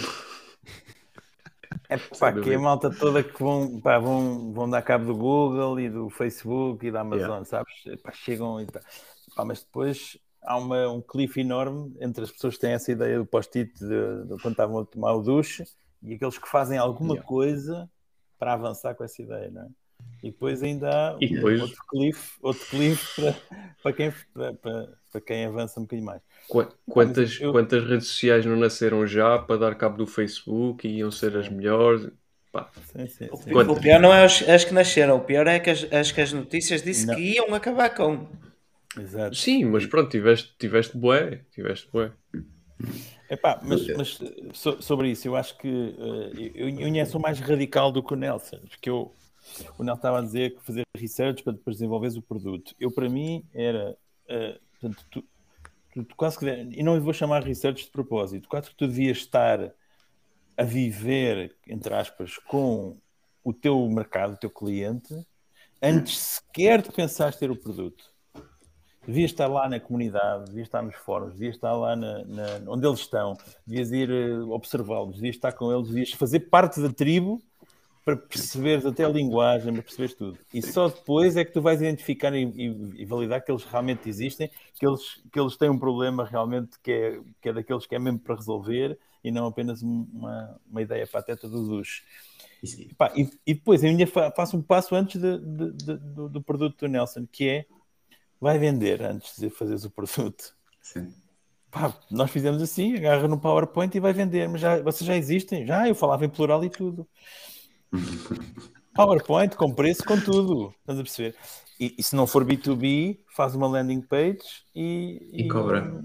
E cobra e diz carrega no botão aqui para não sei o quê. E, hoje em dia consegues fazer isto tudo com muito bom aspecto. Sim, e é no code. E é Mesmo mockups e tudo, e, e telas de, de aplicações já feitas. consegues montar cenas rapidamente. Dizer, não, o produto é isto. Então, mas já está feito. É. Sim, então está aqui, é, é isto. É? Sim, sim. E antes de fazer do produto, tu podes fazer white label de alguma coisa que já existe no mercado, sabes? Quantidade de malta que quer fazer os Airbnbs, a vida não sei o que, os deliveries. Não, não passas. Põe só, põe só Airbnb White Label Software. Epá, clicas no Google e vais encontrar. Epá, pagas 20 euros por mês e tens um produto feito. For, Theme Forest tem bué dessas merdas. Sim, Airbnbs, sim. bookings, Glovos, tem cópias para tudo. Sim, sim, mas mesmo que não queiras, ou que não percebas do WordPress, que tem alguma curva de aprendizagem também, e não é a coisa mais entusiasmante, desculpem. Não, mas eles têm mesmo apps já, tipo, apps já, já programados, chegas lá, fazes a cena, metes o teu logo e siga. Porque, mas é que já está, hoje em dia, Roberto, já existem SaaS. SaaS. Software as a Service em que tu alteras e estás a rolar. Pá, yeah, pá, é uma coisa fabulosa, não é? Estavas a dizer isto de editar. Nós. Uh, nós. Estão-me a ouvir bem? Já agora? Sim, sim. sim, sim. A tua okay. imagem está com um pouco de delay. É, não sei o que é que se passa aí com a minha internet. Uh, isto o gás anda a afetar a internet aqui da Alemanha. E então. Um, um, nós, na altura, no, quando nós nos conhecemos, acho que. Não, um bocadinho de conhecermos quando estávamos aí com aquela cena das t-shirts para as faculdades. Nós, eu e os meus sócios, na altura, o que nós fizemos foi, nós fomos ter reuniões com, com faculdades, nós levámos as t-shirts que fizemos uh, ilegalmente, uh, entre aspas, uh, do ISCTE da nossa faculdade, que já tínhamos feito, eu levei as t-shirts que tinha feito da Bubu e não sei o quê, para demonstrar a qualidade, mas nós quando falávamos, ah, nossa empresa e tal, né? e já trazíamos uma minuta de trato, não tinha o nome da empresa, porque era uma minuta, nós, ah, isto aqui não tem os nossos que a minuta está aqui para você já analisar a situação. No dia em que uma empresa, eh, uma faculdade, foi a Universidade Autónoma de Lisboa, disse-nos, sim senhor, a gente quer avançar. No dia a seguir abrimos a empresa Minuto, né? naquela empresa na hora. Hora, na e, hora. Uh, e passado uma semana tínhamos assinado o contrato. Mas também era assim, nós já íamos já com aquela postura de não, está aqui, bora lá, não sei o quê, está feito, é nossa empresa, isto e o outro, não é, veja aqui a qualidade, é do melhor. Mas não é a malta que tem problemas uh, quase que éticos ou morais sobre fazer isso. E de ah, não se mente e não sei o quê. Não é mentir. No fundo, tu estás a trabalhar as percepções para que isso não esteja na, no meio e crie o ruído da, da, de tu apalpares a, a, a, procura, sabes? Para tu sentires a procura, epá, não podes ter esses elementos que criam ruído, não é? E, e para isso no code é espetacular, porque permite fazeres um, uma coisa com muito bom aspecto, com URLs pá, customizados e que quem olha para aquilo diz: sim, senhora, estes fulanos estão aqui não, fortes e fortes. Um, e portanto eliminas esse ruído.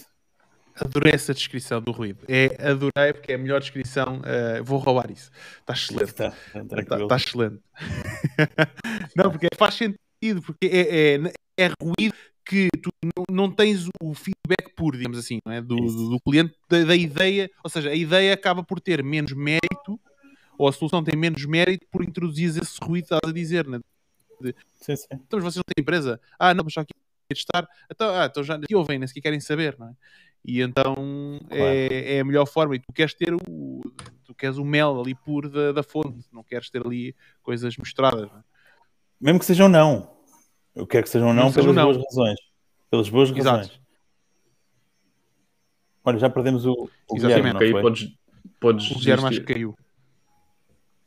Oh, podes sei. desistir não da sei. ideia antes de, de investir propriamente nela.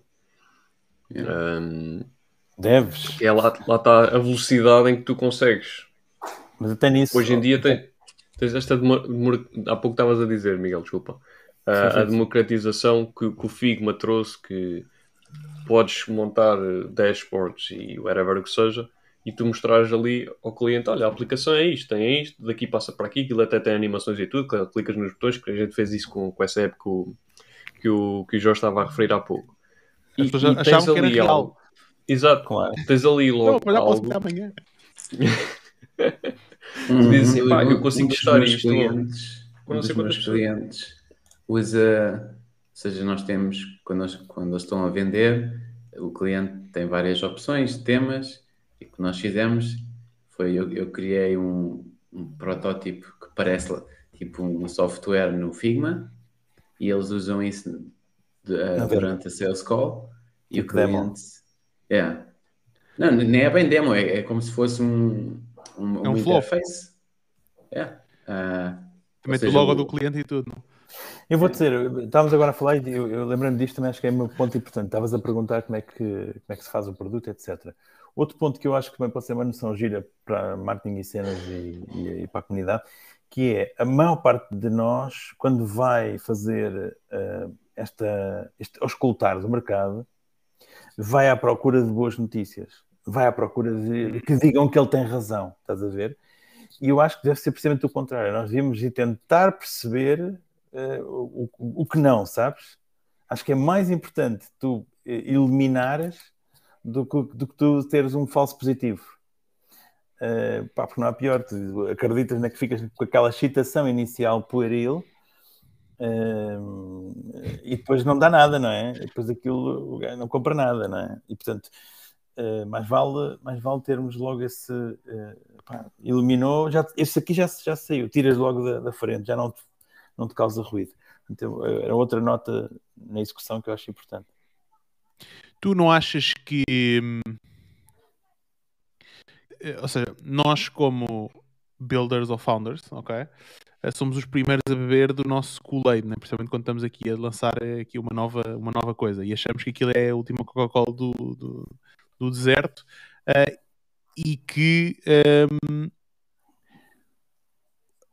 na nossa cabeça o problema está resolvido, não é? E como tu dizes bem, aquilo lá está, é tipo um, tu estás. É, é confirmation bias, na verdade. Exato. É? Estás a criar um confirmation bias. E eu costumo tu dizer queres, que o. Diz, diz, diz. Tu, queres, tu, queres, tu queres, ser, queres ser amado. Estás a ver? Tu estás à espera de encontrar. A glória. Ah, sim senhora, viste a vitória. Pá, estás a ver? Não, isso é. Eu acho que isso é precisamente o contrário. Eu, eu, eu costumo usar exatamente exemplo... porque não. Porque não. Exato. Porque é depois eu pensar como sim. Sim, tu queres encontrar os problemas, né? tu queres encontrar onde é que está. Uh, tu... Eu costumo dizer que, tu, que isto aqui é desenvolver produto é, é como tu estás a navegar à vela, né? tu tens que tentar alinhar as, as velas e o barco de um determinado ângulo uh, para ele começar a ganhar velocidade, não é? E o desafio de desenvolver produto é tu fazeres esses ajustes, é ir fazendo esses ajustes, é? Eu dou um exemplo, uh, nós estamos a ver um, um um produto, uma empresa, e ehm, eu diria que é assim o primeiro produto que é 100% digital que nós estamos a desenvolver. Ehm, só que já trazemos aquela bagagem toda, ou seja, para nós vai ser muito mais fácil encontrar estes nãos e encontrar estes desafios. Mas nós, uh, nós criámos uma teoria, né? nós como criadores, nós criamos uma teoria, as ideias são meras teorias. E a gente agora tem aqui que tentar confirmá-las e tentar perceber fazer aquela teoria ou fazê-la funcionar ou encontrar uma outra teoria que é adjacente àquela que funciona muito melhor. Criámos um protótipo, lá está, em duas semanas, pusemos à frente de, dos nossos clientes, desenvolvemos landing pages para angriar leads, que isto aqui é um, é, o Play é um B2B2C, uh, e então criámos, é um marketplace, ou seja, temos os dois lados da moeda, criámos já leads, nós estamos a, a, gerar leads todos os dias para depois as leads ao nosso potencial cliente, ok? Um, só que nós desenvolvemos aqui uma teoria e estamos super estupefactos com o quão fácil está a ser de fechar clientes. Só que depois começámos a entrar num entrave que foi, para lá, mas esta malta, as leads são passadas, como é que eles nos vão pagar? Como é que a gente sabe se as leads foram contactadas e fechadas? Como é que a gente agora, como é que a gente sabe, sabe para a gente cobrar? o outro só paga uma FII, não é? Uma porcentagem. Então, espera lá, como é que a gente tem que resolver isto de alguma forma? É? então, encontramos esse problema porque nós conseguimos desenvolver um protótipo muito rápido, testar esta teoria, mas encontramos esse desafio. E das duas, uma, ou pomos humanos para fazer a confirmação, mas isso custa muito dinheiro, ou resolvemos aquilo com tecnologia. Então, por acaso, hoje lembramos de uma ideia que vamos implementar e vamos, lá está, temos uma teoria que é adjacente para resolver o problema com tecnologia. Só que andámos aqui a bater com a cabeça durante duas semanas e porra, como é que a gente resolve esta merda? Como é que a gente resolve isto? Pera, como é que a gente... Epá, temos que pôr pessoas aqui para ligar. Epá, mas a gente não quer pôr pessoas, como é que a gente resolve? É? E andamos aqui assim um bocado a bater com a cabeça de parede em parede, é? andar para o lado, andar para a esquerda, para a direita, até acertar. Ainda não acertamos, Estamos, vamos testar a próxima teoria. Mas é isso, eu acho que um, eu, eu gostava de fazer a pergunta, Miguel, que é que tu como és mais vintage que, que nós, Maduro tu sentes que, mais maduro, tu sentes que um, com a experiência tornas-te mais, menos. Um, as decisões vêm menos de ego e mais de. Espera lá, tipo, eu já levei com tanta porta na cara que isto é, é, é, é natural, este processo. Não sei se será só uh, das, dessa experiência, mas eu acho também vai, vai muito por personalidade.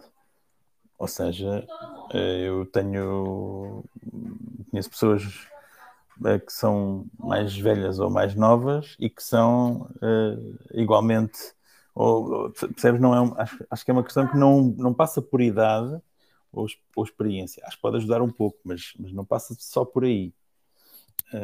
Assim, de repente eu diria que não é, não é pela, pela, pelos cabelos brancos, por acaso não tenho muitos, não? É? E, tem mais que tu, pá, mas, uh, pá, mas, mas pronto, mas, mas uh, acho, acho, acho que tem a ver com, com, também com, o teu, com a tua personalidade, estás a ver? Acho que é mais por aí. O que é que eu acho que a, a, a experiência traz? Eu acho que a experiência traz um bocadinho mais de menos martelo e mais agulha. Para furares o balão, que eu, lá, eu estou sempre a dizer isto, mas para furares um balão, estás a ver? Pá, para furar o balão, agarra no martelo e vai disto, pumba, pumba, pumba, e bate, pai, não fura. Pai, com a experiência, tu tens um bocadinho de já pá, martelo não é a melhor ferramenta para fazer isto. É chegar uma agulha, puf, e rebentas, sabes? E portanto, eu acho que aí hum, eh, eu, consigo ver algumas vantagens da, da, da idade. Mas também vejo algumas pessoas com, com experiência que depois se tornam já vi, já vi esse balão, esse balão também não vai assim, não, é? Tens, que tens que manter um bocadinho essa a, a, mindset aberto. Possibilidades, eu chamo-lhe. Estás a ver? De, de, tu quando és novo, possibilidades depois começas a ter a ver as dificuldades e começas a ficar com, com, com... só vês dificuldades e um cone, é um cone. E portanto, se tu conseguires manter uma, uma possibility mindset, uh, estás a ver, uh, uma, uma visão mais de abundância do que de escassez, eu acho que isto ajuda muito para a inovação, para, para o produto, para o empreendedorismo, etc. Porque quando começas a ver muita, muitas dificuldades e muita e, pá, e muito mais da escassez e de, e, tudo este, toda, todas estas essa realidade que encolhe, epá, então aí vai, vai, vai ser muito limitativa. E, e, portanto eu acho que este, este duplo, tu sabes melhor o que é que faz o fast track e não deves levar-te só para as dificuldades, para as possibilidades. Então aí eu acho que é um, é um killer, é um killer, uh, uma killer equation. E by the way, só para fazer aqui a tese da velhada, pá, grandes negócios foram criados por, pá, por malta já mid to latepreneurs. A maioria, é. acho eu, não é? Pá, um estudo qualquer que dizem que a maioria dos unicórnios, não sei o que, aquilo é tudo criado, ou uma por pessoas que estão, pronto, são mais maduros. Não? É, pá, os 35. Eu os unicórnios não, já, não, já, não vou, já não vou para os unicórnios, não é? Já não dou para esse peditório, é menos agora. Mas Pá, mas sim, mas repara, Kentucky Fried Chickens e McDonald's começam com 52, uh, até acho que um deles é de 60, com 60. Uh, eh, para não falar também de algumas tecnológicas que também, tipo as Oracles e não sei o quê, também nascem com, com mid to latepreneurs. Portanto, uh, ganhas aí alguma. Ganhas, uma, ganhas, mais pontos para combinar na, na, na criatividade, ou seja, já tens mais experiência, já consegues ver coisas não é? Porque já, já viste noutros contextos, e isso é bom. Um, acho que também sabes fazer o fast track, mas, mas não deves é depois ter um mal da idade, não é? Que só vês dificuldades e que já não tens energia e que não sei o quê. Pá, eu, o Nelson conhece, mas tenho uma energia, pá, tu também, não é, Jorge? Mas uma energia que pá, a malta nova não, não aguenta. Nem a minha mulher me aguenta. Quanto mais. a minha também não. por isso, exato. É, pá, calma, pá, de manhã, já sim, é pá, não, por favor, calma.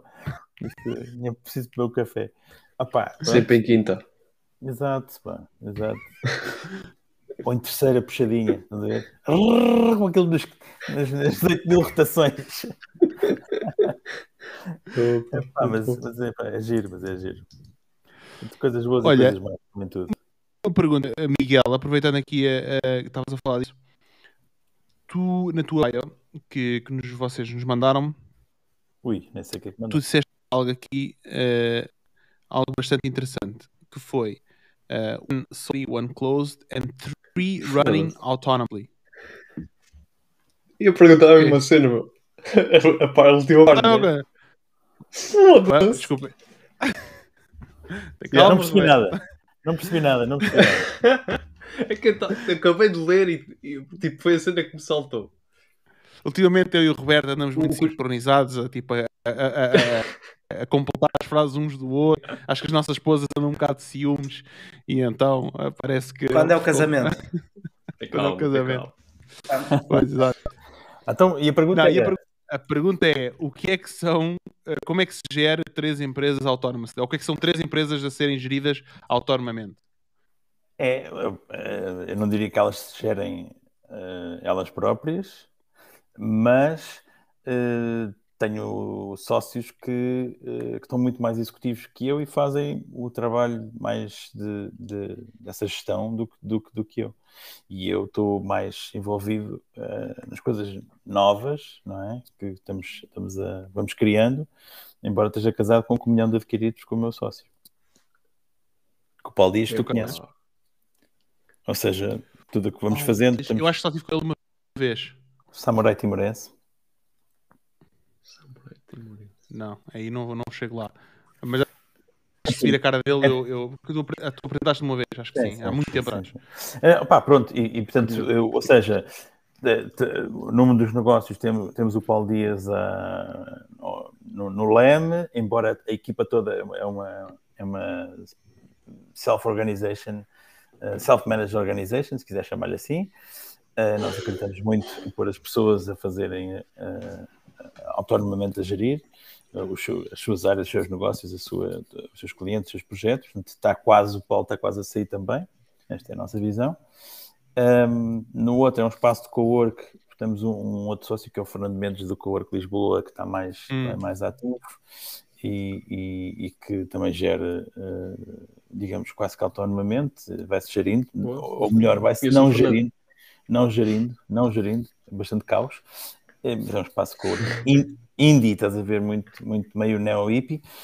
E, é, pá, e portanto consegues assim- fazer assim uma gestão, uma gestão eh, em que não estás tão envolvido no dia a dia. Mas este é o conceito. Ou seja, passa muito por ter sócios eh, que estão mais no dia a dia da operação. Pessoa-chave, sim. Claro. Ok. Mas, mas fazes isso, eh, não sei se será a melhor expressão, de base já? Queres, quando, quando montas um negócio já tens essa visão? Ou foi assim Não. porque aconteceu? Não, nós, na, na verdade, quando montas, é onde é que está o valor, onde é que consegues acrescentar valor, onde é que conseguimos aqui estar 5 minutos à frente e, e- e aproveitar eh, o- o- o- esse valor que estamos a, a criar. Pronto, essa é, portanto, estás obcecado com isso e não pensas em mais nada. Depois vais crescendo uma certa dimensão, estamos aqui a falar já, de- pá, são quase 30 pessoas, já é uma dimensão relativamente grande, já, já estamos, eh, epá, vou dizer os números, também não é segredo, mas quase em 2 milhões de, 2 milhões de, de faturação, já não é uma coisa pequena, pelo menos para a nossa dimensão, estás a ver? Ahm, e, e, e, portanto, aí, aí tu vais, já, já começas a tomar algumas opções, não é? E as opções é, pá, eh, um, até para remunerar melhor as pessoas que lá estão, descafeínas de um dos sócios, estás a ver? Para não ficar Hum. os, os clientes estão aí, pá, tem que ser com ele, é que só falo com ele, eu, não, onde é que está o Miguel? Eu falo com o Miguel, sabes? Vais descafeinando do Miguel, Miguel vai desaparecendo. E agora vai, estamos descafeinados do Paulo, e, as e a organização vai, vai crescendo.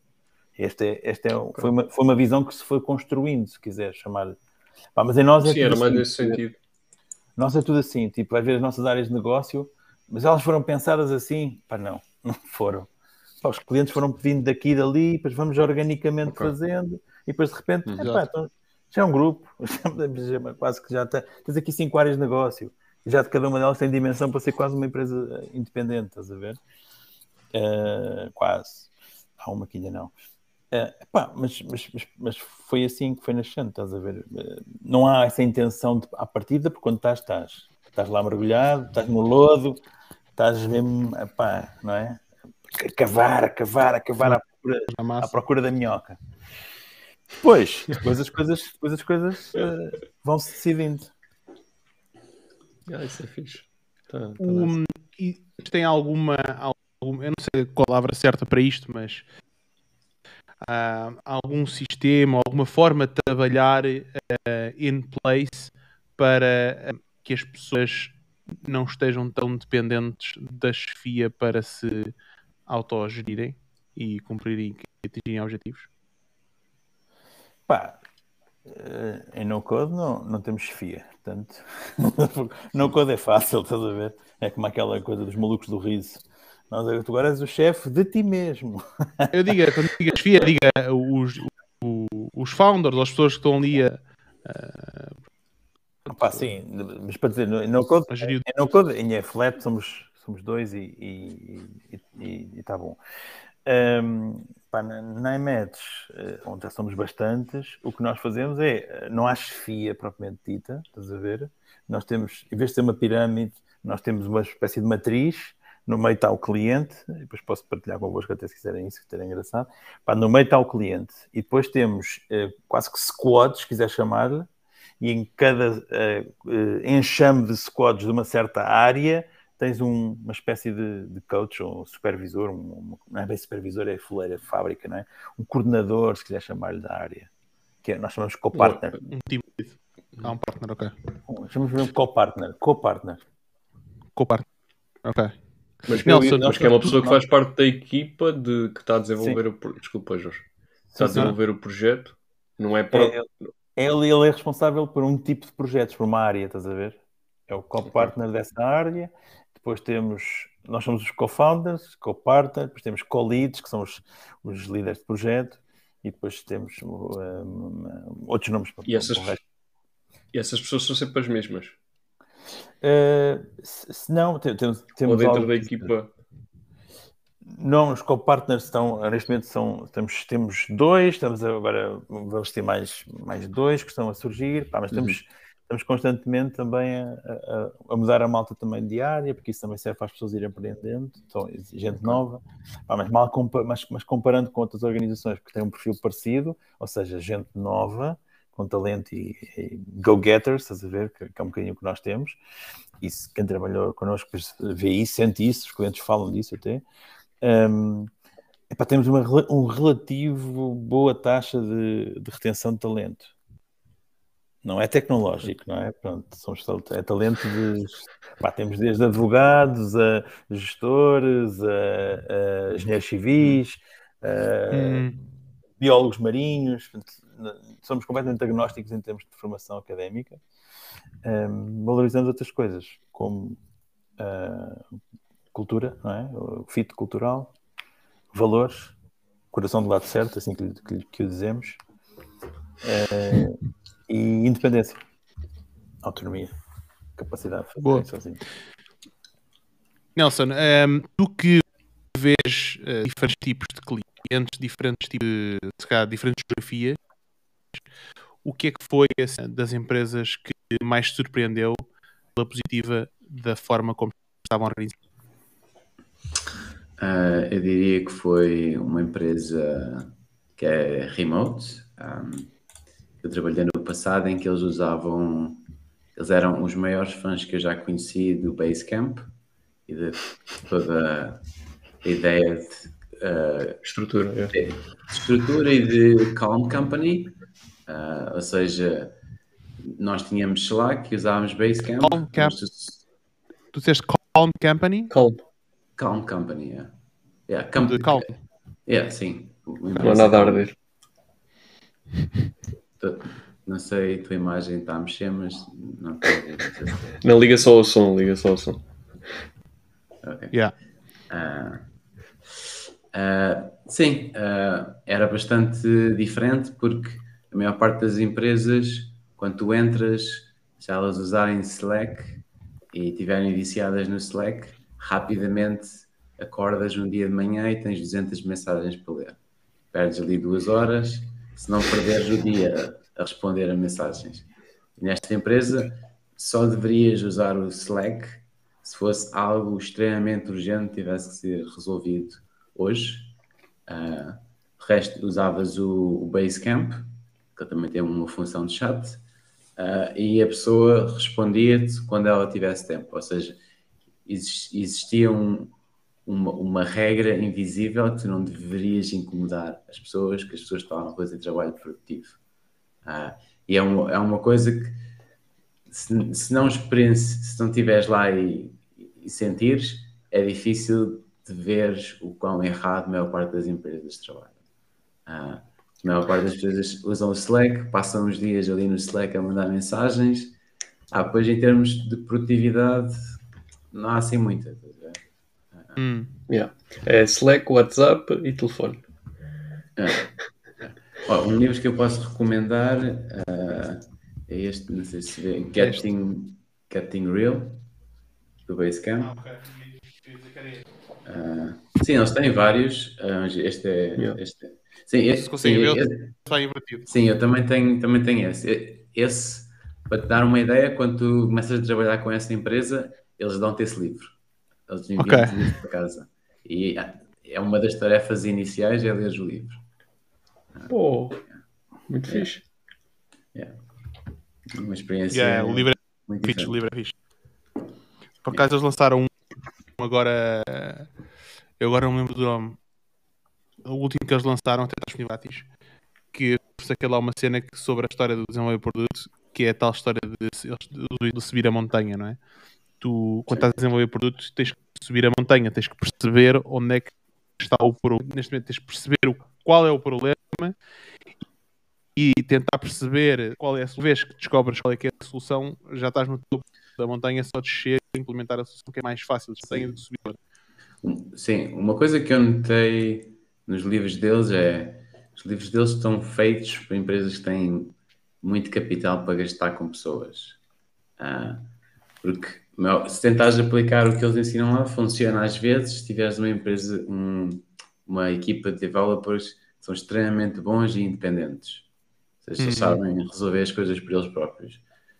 Mas essa não é a realidade de 99% das empresas. Eu, eu ajudo a gerir uma equipa nos Estados Unidos uh, de 20 e tal developers e hum, nas equipas que tens júniores uh, não é uma coisa fácil de, de, de, implementar, ou seja, eles têm sempre imensas dúvidas, tens quase ter um babysitter só para estar com, com eles, uh, para lhes explicar como é que as coisas devem ser feitas.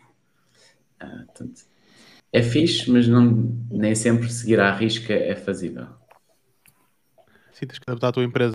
É? Então, algumas das coisas que as empresas, as empresas poderiam implantar uh, que tu viste que, que transformaria o trabalho hoje e que ajudaria bastante?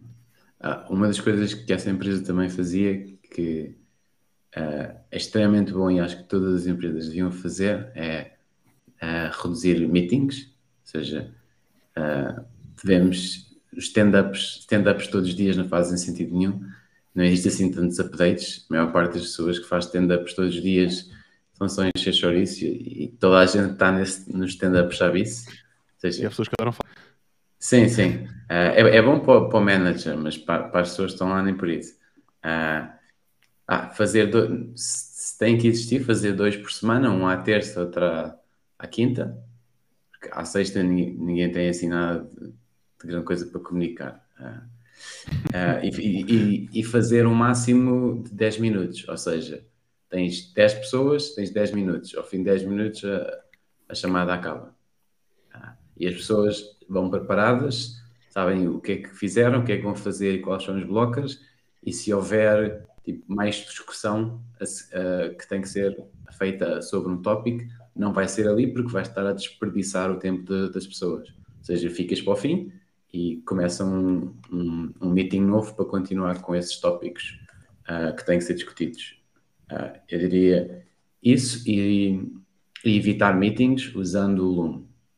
Ou seja, em vez de estarmos a fazer um meeting para explicar como é que ela funciona, grava um Loom, envia-me o Loom, eu vejo, respondo com um Loom ou por texto, como for, e deixamos de ter um meeting. E, e deixamos de ter a necessidade estar a tentar encontrar uma hora que funciona para os dois.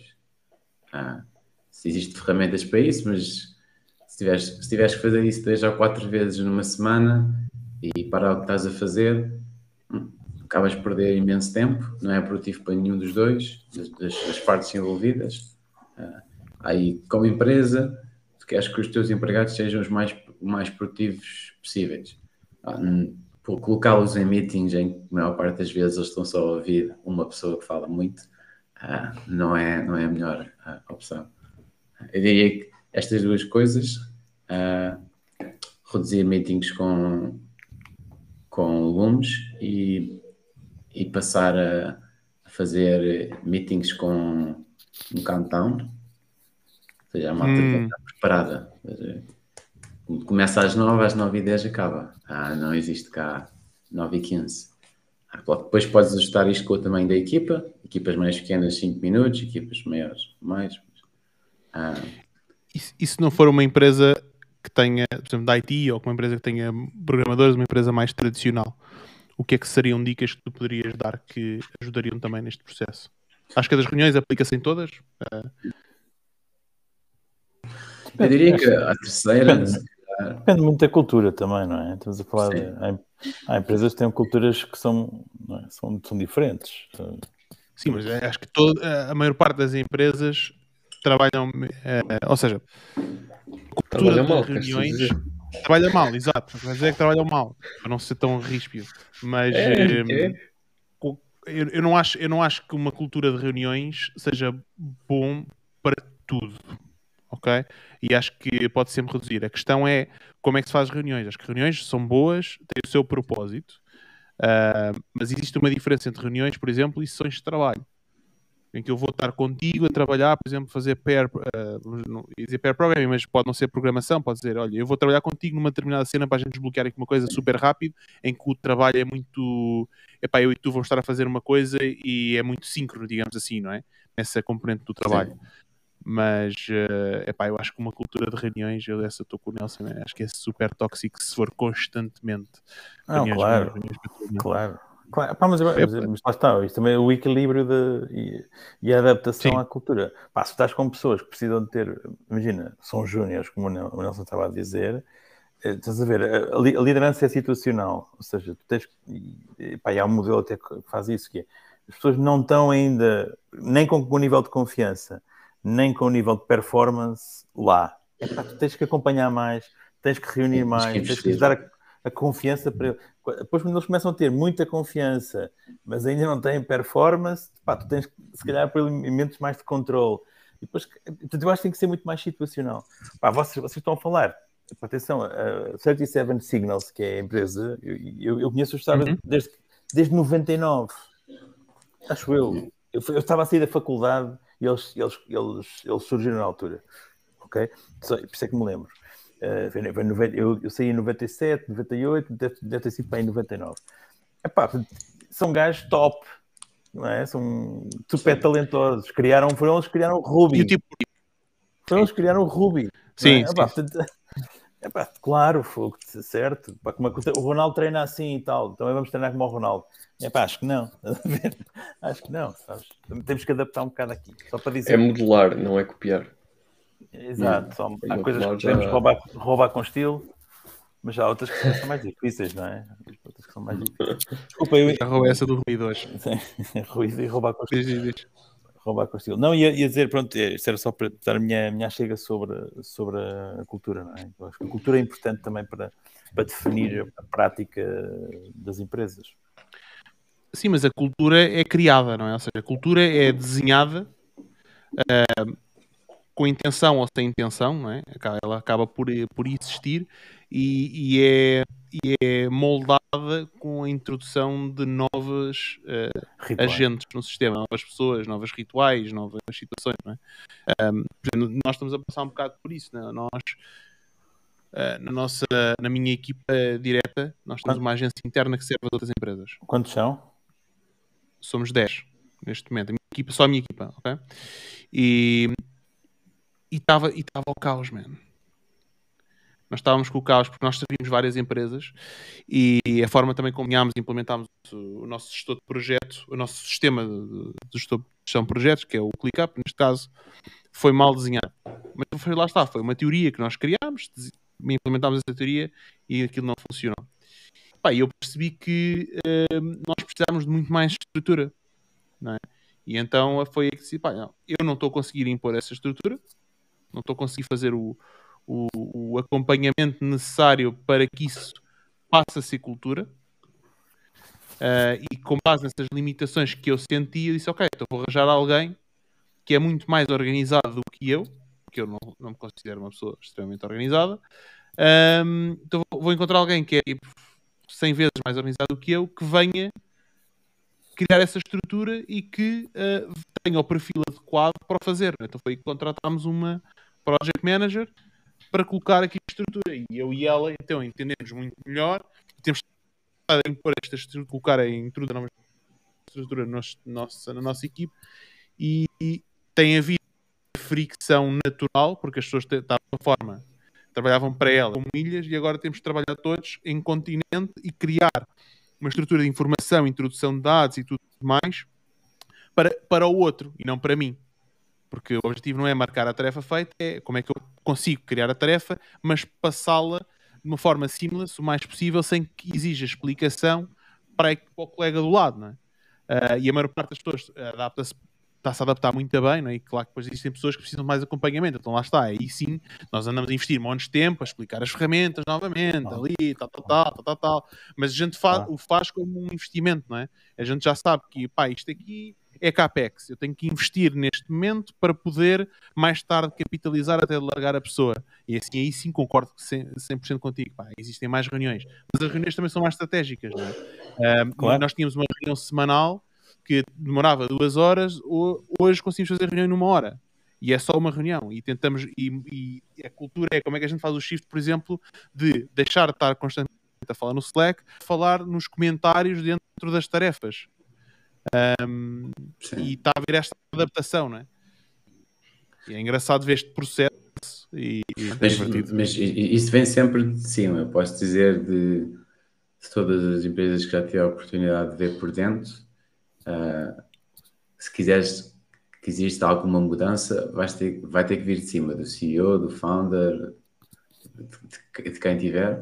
Uh, porque, por exemplo, aquela empresa que só usa Basecamp, coisas do Basecamp, uh, o, isso acontece porque o CEO é o maior fã do Basecamp.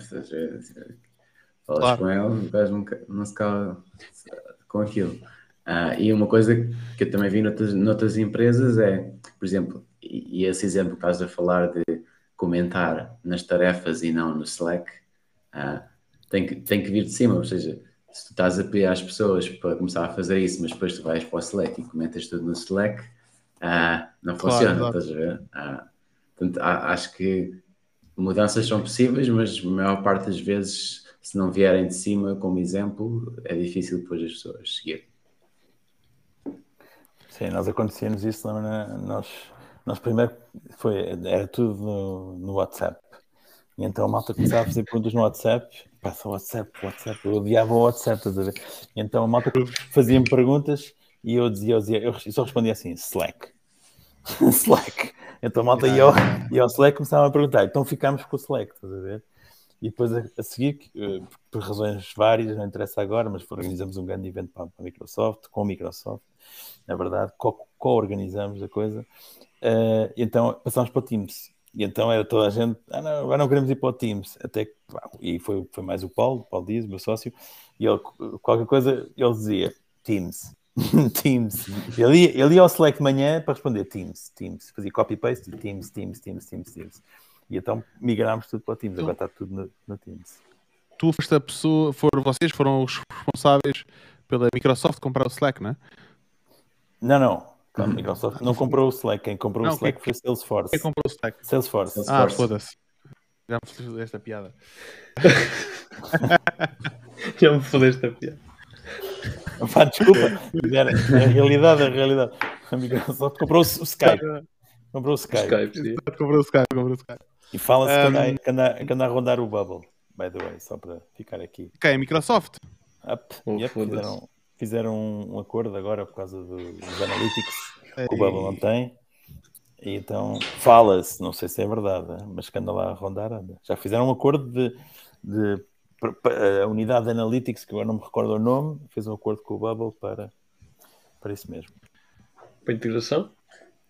Não, não, para parceria, não sei o quê, os analytics do ah, Bubble integram, integram com, uh, agora não me recordo, Microsoft. Uh, Está na altura de começarem a pensar em migrar. Não me lembro. Qual é a próxima Migrar para, para, para outro sítio.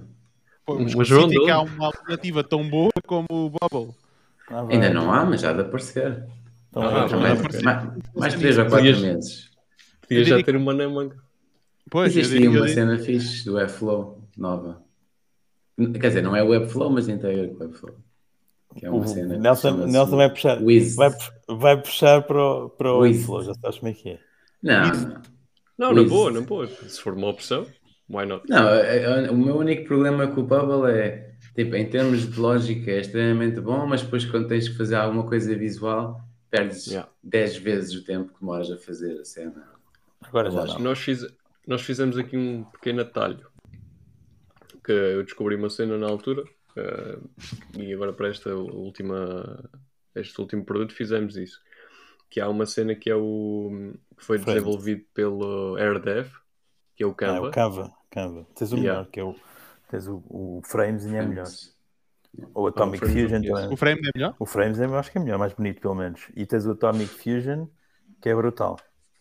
O Atomic okay. Fusion é como se fosse um Volt para onde, onde, tens componentes feitos pela comunidade, há uns que vendem, há outros que oferecem, e tu agarras uhum. os componentes e metes no teu, na tua aplicação e tens componentes. Ok, mas pronto, eu comecei com este porque foi o que, o que encontrei na altura e pareceu-me interessante. Ou seja, o que é que aquilo me permite? Permite-me não focar tanto em design e focar mais em funcionalidade, porque ele depois já traz os blocos e os elementos, etc., que tu consegues carregar e depois só desenvolves a funcionalidade por trás.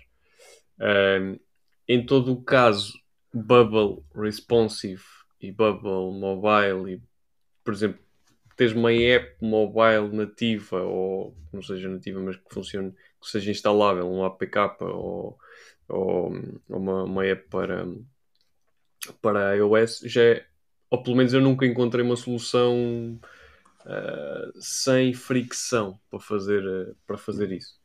Chama-se Flutterflow. Exato. Pronto, eu já andei a explorar isso. Já andei a explorar isso. Que, que basicamente acho que o background disso é Re React uh, Native, acho eu, pelo que eu percebi, e aquilo do, dá para do... publicar. Yeah. Não sei Flutter, se é React, Flutter. mas do não tenho a certeza.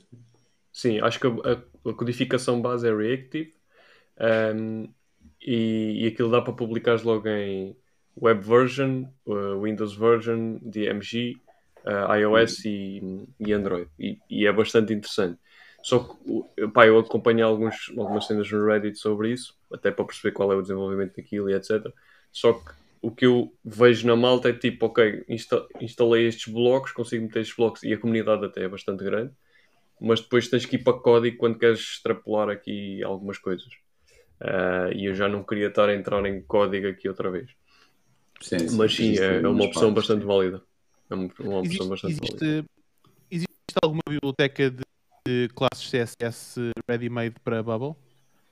Uh, não, mas existe, existe malta que, que foi buscar, por exemplo, elementos do Bootstrap que replicou tudo para hum. Bubble e tens um plugin para isso. Plugin, brasileiros. Eu vou, pôr aqui um, um, resumo dos, dessas ferramentas. Fiz aí um tweet sobre isso.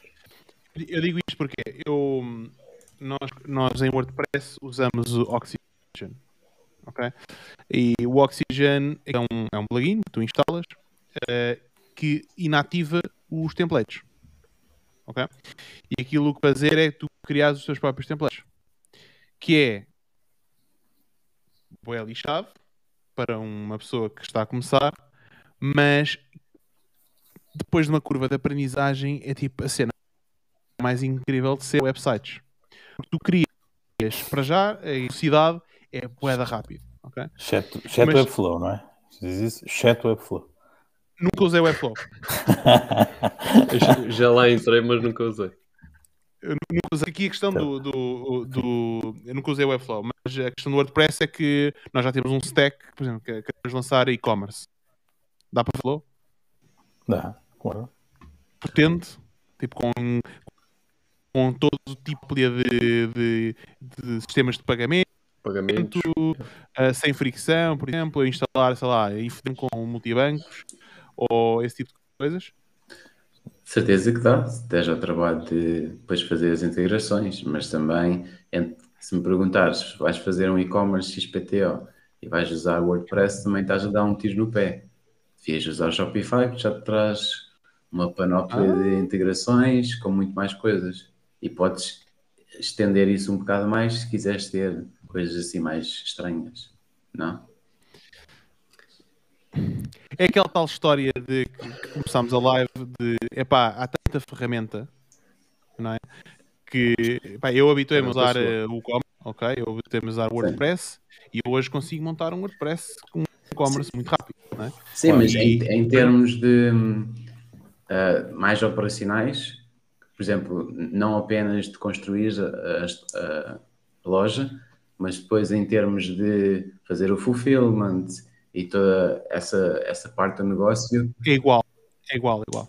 Sim, mas é muito menos friendly, tens, tens uma fricção muito maior para a pessoa que está a fazer. A fazer. Depende da pessoa. Depende, Sim, depende da pessoa. Lá está, depende do nível de conhecimento yeah. técnico que tu tens. Mas não vais pôr um developer uh... a fazer fulfillment de orders, estás a ver? Sim, sim, mas por exemplo, nós temos automatizado e nós hoje conseguimos automatizar tanto para Shopify como para o e-commerce. Ou seja, nós hoje nós não, eu não tenho ninguém num armazém uh, contratado a fazer fulfillment de encomendas, ou seja, aquilo é tudo por APIs, essas encomendas nós geramos etiquetas de forma automática, nós criamos um sistema em Bubble que faz esse fulfillment de, das encomendas, ou seja, integra com o, com o WMS do, do nosso partner uh, gera labels, aquilo integra com as lojas todas. E para nós fazer plug and play desse sistema hoje com Shopify ou com o e-commerce ia dar exatamente a mesma coisa. É mas, mas, mas aí a tua store é um bocado diferente, ou seja, isso é, isso é, um, é um caso único, quase. Não, não. No uso normal do, do e-commerce, tens pessoas a fazer coisas, seja, onde sim, não tens sim, tudo sim. integrado com, a, com APIs. Sim, eu, eu, percebo, a tua, percebo a tua visão, uh, Nelson. Porque... Nesse, nesse, nesse caso, sim, o e-commerce faz mais sentido, porque pronto, a eliminar toda a parte humana, mas num caso normal, ninguém tem esse nível de integração, acho eu. A não ser que acho que isto é uma questão de mindset e tu ires à procura das coisas pelo menos comigo foi assim. Eu tenho uma loja, uh, uma loja online e Pô, às vezes a malta têm todos, pergunta... têm todos lojas online. O Guilherme vende, é, vende daí, daí. canecas. É, eh, esta tu, junção tu começou um bocado daqui. O único que não ah, tem foi? loja online agora, mas já teve, é o Pina que não está aqui. Isto, ah, ele é media buyer. E tu, e tu é o quê, Roberto? Tu, tu, uh, do, do Guilherme já. já, já a minha de produtos para guarda. Barbudos.pt e tu, Jorge? Já não são os t-shirts? Não, marcas. Temos a Master Suisse, temos uma marca de, de perfumes, uma marca de, de, produtos para carro e. Uh, yeah. Ok, giro. Desculpa, é, é, a, a, nível de e-commerce, a nível de e-commerce. Por cima outras coisas no grupo, mas pronto. Temos, temos que criar uma loja de e-commerce, Miguel. Estar ao nível. Mas olha, há muita gente. Qualquer, não, qualquer dia só, só podes entrar se tiveres um e-commerce no marketing e cenas. Tipo, aqui falar. Mas a cena é que ninguém vem cá é de e-commerce, meu. Só 3 ou 4 gatos yeah, pingados é que vêm cá que são de e-commerce. Quase ninguém. A vida. A maior parte, a maior parte não é. Mas só para finalizar, eu estava a dizer, é, o know-how que eu fui uh, acumulando, digamos assim, ao longo do tempo, permite-me ter uma loja em que ela recebe as encomendas, vão para o armazém, recebe o tracking, informa o cliente, recebe as incidências, informa o cliente, whatever, tudo, e eu não tenho que estar lá. E é, é em e-commerce, não interessava muito para, para, a equação, mas é o e-commerce porque para mim é mais fácil. Mas eu, eu, não, eu, eu não tenho que fazer nada, só tenho que ter lá o produto. Eu, por acaso, quando conheci o Roberto, já automatizava algumas coisinhas, mas hoje em dia, cada vez que meto numa aventura nova, ligo-lhe olha, como é que vamos automatizar isto? E tipo, penso muito mais, eu hoje penso muito mais de que forma é que consigo automatizar as coisas yeah. do que propriamente como é que as vou fazer. Ou melhor, isso faz parte do como as vou fazer, se avanço para o projeto X ou Y ou não. Mas a tua também é WordPress? Ou... É, também, também. Eu vi logo. Eu vi logo. Ah. Embora todas, todas elas são diferentes todas elas. nenhuma delas tem alguma coisa de idêntico. Nós usamos uh, por, stacks muito diferentes. Yeah. Sim. Tudo em cima da mesma, do mesmo core. Stacks mas... visuais, não é? Diz tu. Templates, plugins. Maioritariamente sim. Plugins design. Por exemplo, o Guilherme faz coisas muito mais personalizadas. tipo, muito mais personalizadas. Esse- uh, Muito HTML. Não, Esse site é HTML e. CSS só, não tem builder. Não, mas tens o WordPress Mas também a correr, cima o. Sei que tens o WordPress, mas é basicamente só para, para servir de sistema. No fundo. Olha, É, mas é. e, e- é com isto, mas isto é o que vos paga a, a- a eletricidade e, e o pão? É a tua un- eh, é Pô, o- Guilherme, e é, para e o é. Pô, o Guilherme vive exclusivamente de, de e-commerce, é isso? O Há Roberto, 10 anos. aqui Não. os barbudos não, não, não puxa carroça, dá-me ideia, não? Só Não, não, não. já. Puxa? Não, não. Sim. O ano 2000 e... agora está um, está um pouco mais eh, em baixo eh, em termos de vendas, mas por exemplo o ano 2020 era um negócio completamente autónomo que me, que me pronto, que me sustentava. Fixe. E assim, assim se vê como é que Tu, tu, tu, tu despediste. um podcast de repente, de repente in- invertido. Nós é que estamos a fazer as, as perguntas a vocês, já repararam? Ah, isso é normal, isso é normal. Isso é normal.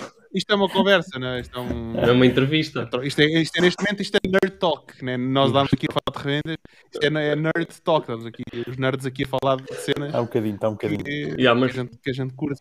Mas é perfeitamente, é perfeitamente possível. Sim. Sim. Opá, quer dizer, há muita, há muita gente que faz muito dinheiro aí com, com o online, não é? Mas- Pá, sim. Sim, mas o online, o online é só e-commerce e por isso é que Sim, nós oh, exploramos desculpa, tanto com o e-commerce. Eu queria dizer com o e-commerce. Sim, sim, sim, sim. Sim, pá, e, ah, ah, mas o e-commerce este ano desceu bastante. Nós, por exemplo, nós descemos bem a nível de faturação, descemos muito. Yeah. E a nível de e-commerce, este ano, por acaso.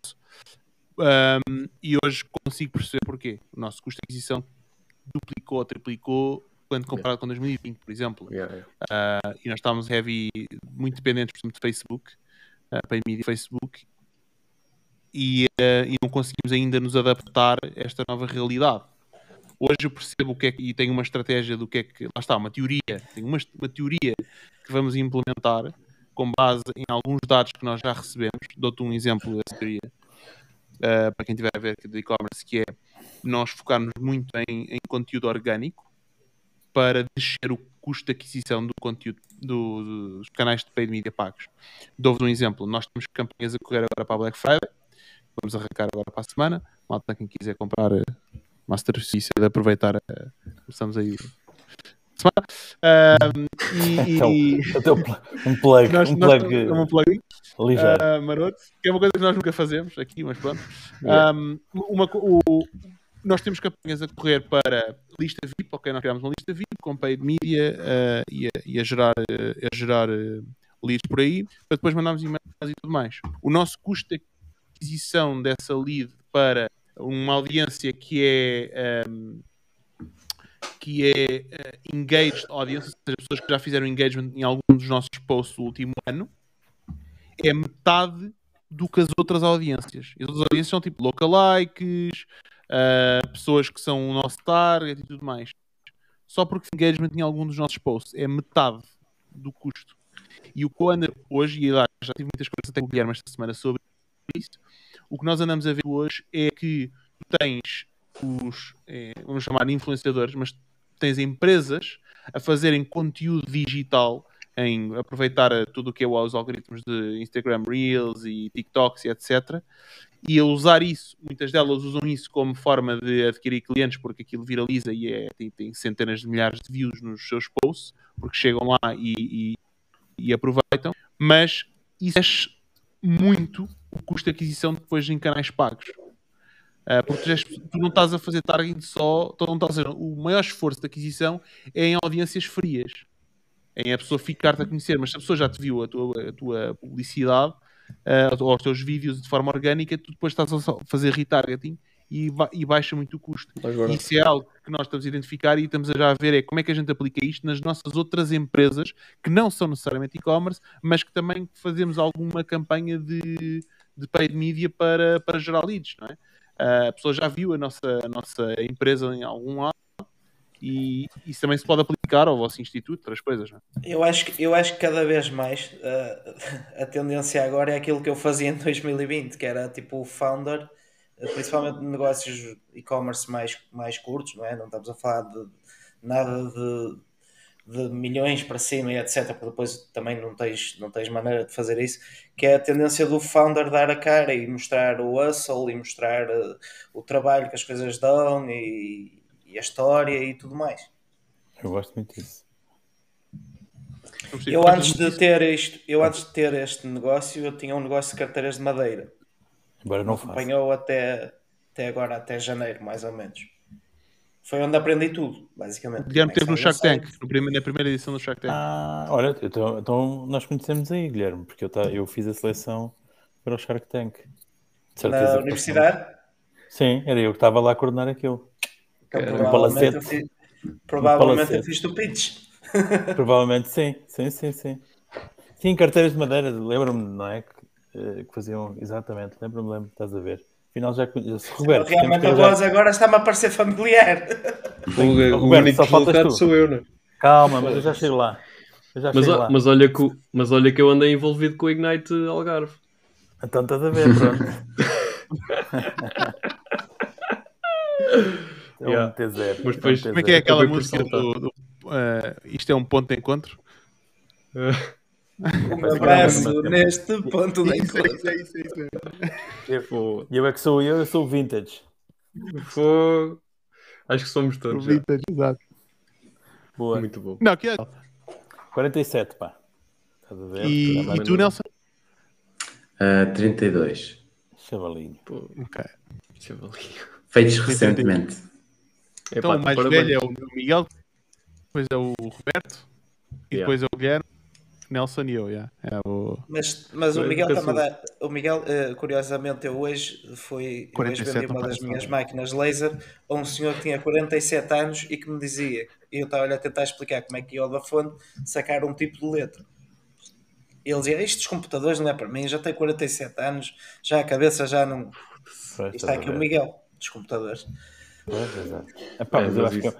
Eu, repara bem, só para dar aqui um exemplo. Eu, eu, eu aprender Bubble, pá, tenho, tenho, um dia caótico, né? dou aulas em duas universidades, tenho as, as empresas, pá, estamos com, estamos com cohorts a avançar e com ter, ter que vender, etc. Pá, sabes, eu, quando é que eu vou aprender Bubble? Uh, pá, a arranjar uns gajos na Austrália que me dão um curso à noite, que, eu, pá, que é onde eu posso, então, eu às 11 horas, três vezes por semana, agora já, já acabou esse, esse, esse curso, uh, das 11 da noite até às 1 e meia da, da manhã. Oh, posso, em Bubble, meu, às vezes, tu te dizer, eu ver, já, já não via, já não vi. Quando é que o gajo carregou? Onde é que o gajo carregou? Estás a ver? É, pá, peraí, onde é que está isso? Qual é que foi a, a, a expressão que pôs? Por os ícones são pequeninos em Bubble. É, pá, às vezes tinha ali, do, doía. Pá, portanto, quem quer muito, arranja forma. Yeah. Quem não quer, assim tanto, arranja desculpas. Arranja desculpas. Sem dúvida. Sabes que isso, isso, eu diria que é, é, quando a malta vem, ah, tinha esta ideia e não sei o quê. Eu acho que esse é o maior é o, é o, primeiro, é o primeiro desafio dessas pessoas é de, ok, como é que eu vou arranjar forma de, de montar isto? Ou como é que eu vou conseguir convencer alguém para montar isto. Eu acho que esse deve ser o primeiro desafio e é o primeiro desafio para alguém que não é que não consegue criar, não é um builder que consiga criar a, a estrutura. Né? Claro que no code vem facilitar, mas mesmo assim tu tens a curva de aprendizagem. O conseguir é, ou não é, é, relativo. Mas estás a assumir uma coisa que, que eu acho que, é, que, é, que há pouco estávamos a dizer, que é, se calhar isso não é para montar, sabes? Isso não é para construir. Mais vale tu ires antes, vai lá ter a certeza, ou ter mais certeza, se realmente isso é para montar. É? O o Roberto diz-lhe, vai lá eh, trabalhar um bocadinho mais na ideia. Só que, quer dizer, isso pode, pode os gajos começar a ficar ali no, no, no PowerPoint ou no, ou no, Excel a fazer contas. Às vezes é perigoso, não é? E ficam malucos. Epá, mas vai lá, vai lá arranja lá um cliente, não é? Mostra lá que é? investiga bem os gajos e tal, e depois sim falamos. E depois é, é, depois posso... é que vais a construir construir. Eu posso dar alguns exemplos de quando o Uber apareceu, toda a gente queria fazer o Uber para alguma coisa. Era o Uber para as limpezas, o Uber para as bananas. Ah, do ponto de vista de construir a app do Uber, aquilo pá, é, é, é, um bocadinho complicado, mas não é nada do outro mundo. Ah, o segredo daquilo está na logística, especialmente se for limpezas. Ah, então tive houve uma altura que todos os meses tinham uma ou duas pessoas a, a pedir-me para fazer apps deste género. E a primeira pergunta que eu, que eu lhes fazia era: então, e como é que vai funcionar a parte logística? E a maior parte deles nem sequer tinha pensado como é que a outra parte ia funcionar. Ou seja, queriam ter uma aplicação tipo Uber, carregavas no botão e chamavas alguém para limpar a casa. Mas onde é que essa pessoa ia, ia aparecer e como é que essa pessoa ia saber como é que ia fazer? ser angariado? Nunca, nunca lhes passou pela cabeça, estás a ver? Ah, yeah, yeah. E houve uma altura em que já tinha uma resposta pré-definida para essas mensagens. Muito Explica-me lá, explica lá a lógica da a, a logística por trás da aplicação. Yeah. Ah, isso era o suficiente. O Webflow permite fazer, uh, permite fazer deploy para, para apps nativas ou é WebView? O, o quê? O quê? Uh, Webflow permite fazer uh, deploy para, não, para apps nativas? É só WebView? Só, só, só web, sim. Okay. Qual é a diferença entre Webflow e Figma? Ui! O Nelson vai-te vai já mandar encher 10 flexões. Figma, Figma é tipo o XD. É só para fazeres design e podes fazer uns workshops. Webflow constróis websites, constróis web apps e cenas do género. Sim, mas tem lógica ou é só design? Eles agora estão a introduzir lógica e podes, com a ferramenta que eu partilhei há bocadinho, uh, se tiveres acesso, podes construir lógica. Não te estiques, Nelson. Ah, o Webflow. não, ok. Ainda não, mas só ainda não está, ainda não está aí. Mas o Webflow neste... Não, não, não é para a mesma coisa. Estás a ver? São coisas diferentes. Tu, para fazeres bons websites, epá, não faças em Bubble. Fazes em Webflow. Todo ele é melhor, até SEOs e não sei o quê. O Bubble então, é mais software e uh, uh, PWAs, não é? Então, mas por exemplo, se tu quiseres meter lá um formulário que vai enviar ah, a informação. Ah, isso faz. Okay. Sim, isso, isso, isso faz. Não, mas por exemplo, se quiseres fazer. É mais front-end, não é? Sim, se quiseres fazer load de informação que está num, num back-end noutro sítio, vais ter que usar um, uma integração e é um bocado lento. Por exemplo, se usares aquela ferramenta que eu te enviei, eles vão, uhum. funcionam de uma maneira que é, é tipo uma framework de front-end que te conecta a back-ends e deste modo consegues fazer load do que quiseres e passas a, a ter se calhar, mais poder do que, o, do que o Bubble, porque vais conseguir conectar com tudo. É uma coisa mais agnóstica, mais parecida com código, mas que fazes uhum. visualmente. Uh, uhum.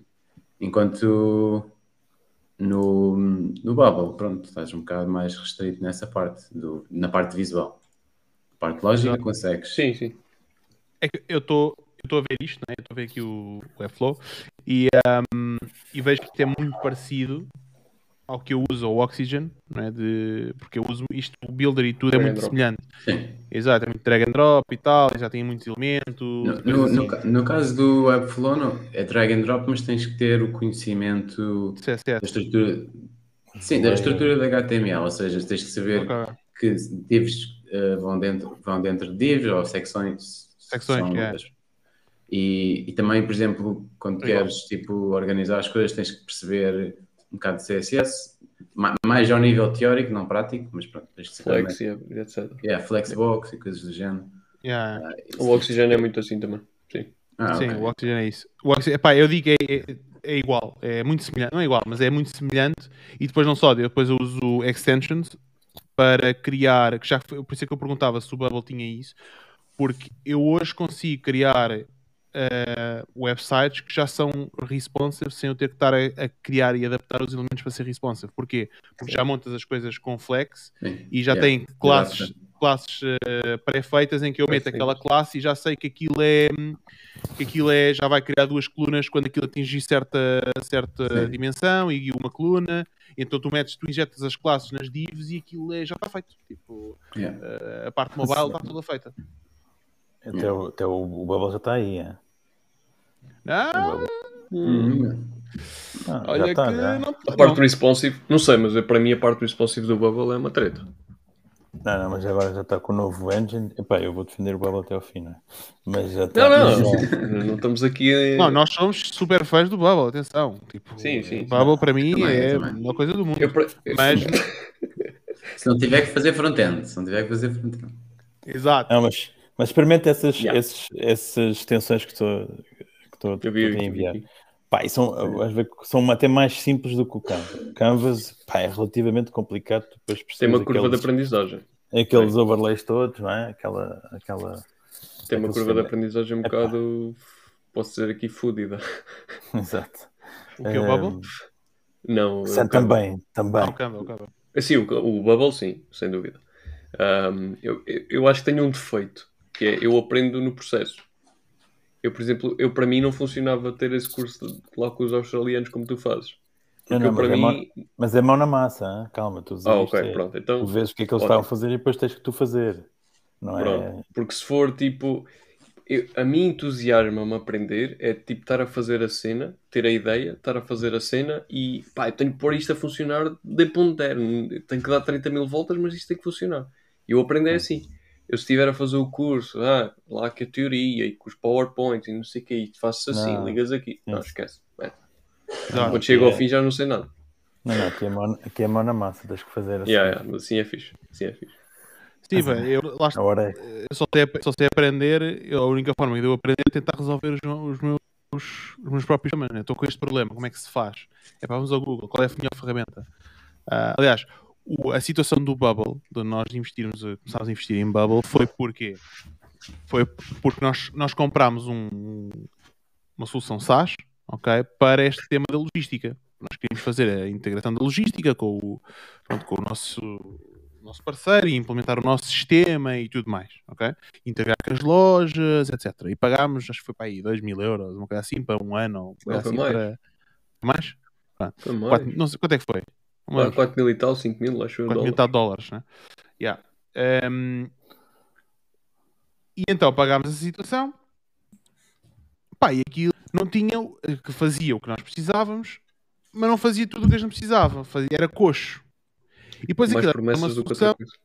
ah, isto é nova versão, a nova versão, a nova versão. Eu acho, foda-se. Quando é que vai ser a nova versão? Ah, daqui a um mês. Ok, então daqui a um mês. Mais- esse mês nunca mais veio. Passou tipo meses. Passou, um mês ano e a veio. nova versão não apareceu. Exato. E não é pá, que se for esta merda, tipo, nós não vamos renovar isto, ainda tivemos bué de meses sem pagar, não vamos Yeah. pagar situação, e, e então, ok, e eu disse, pá, vamos montar nós.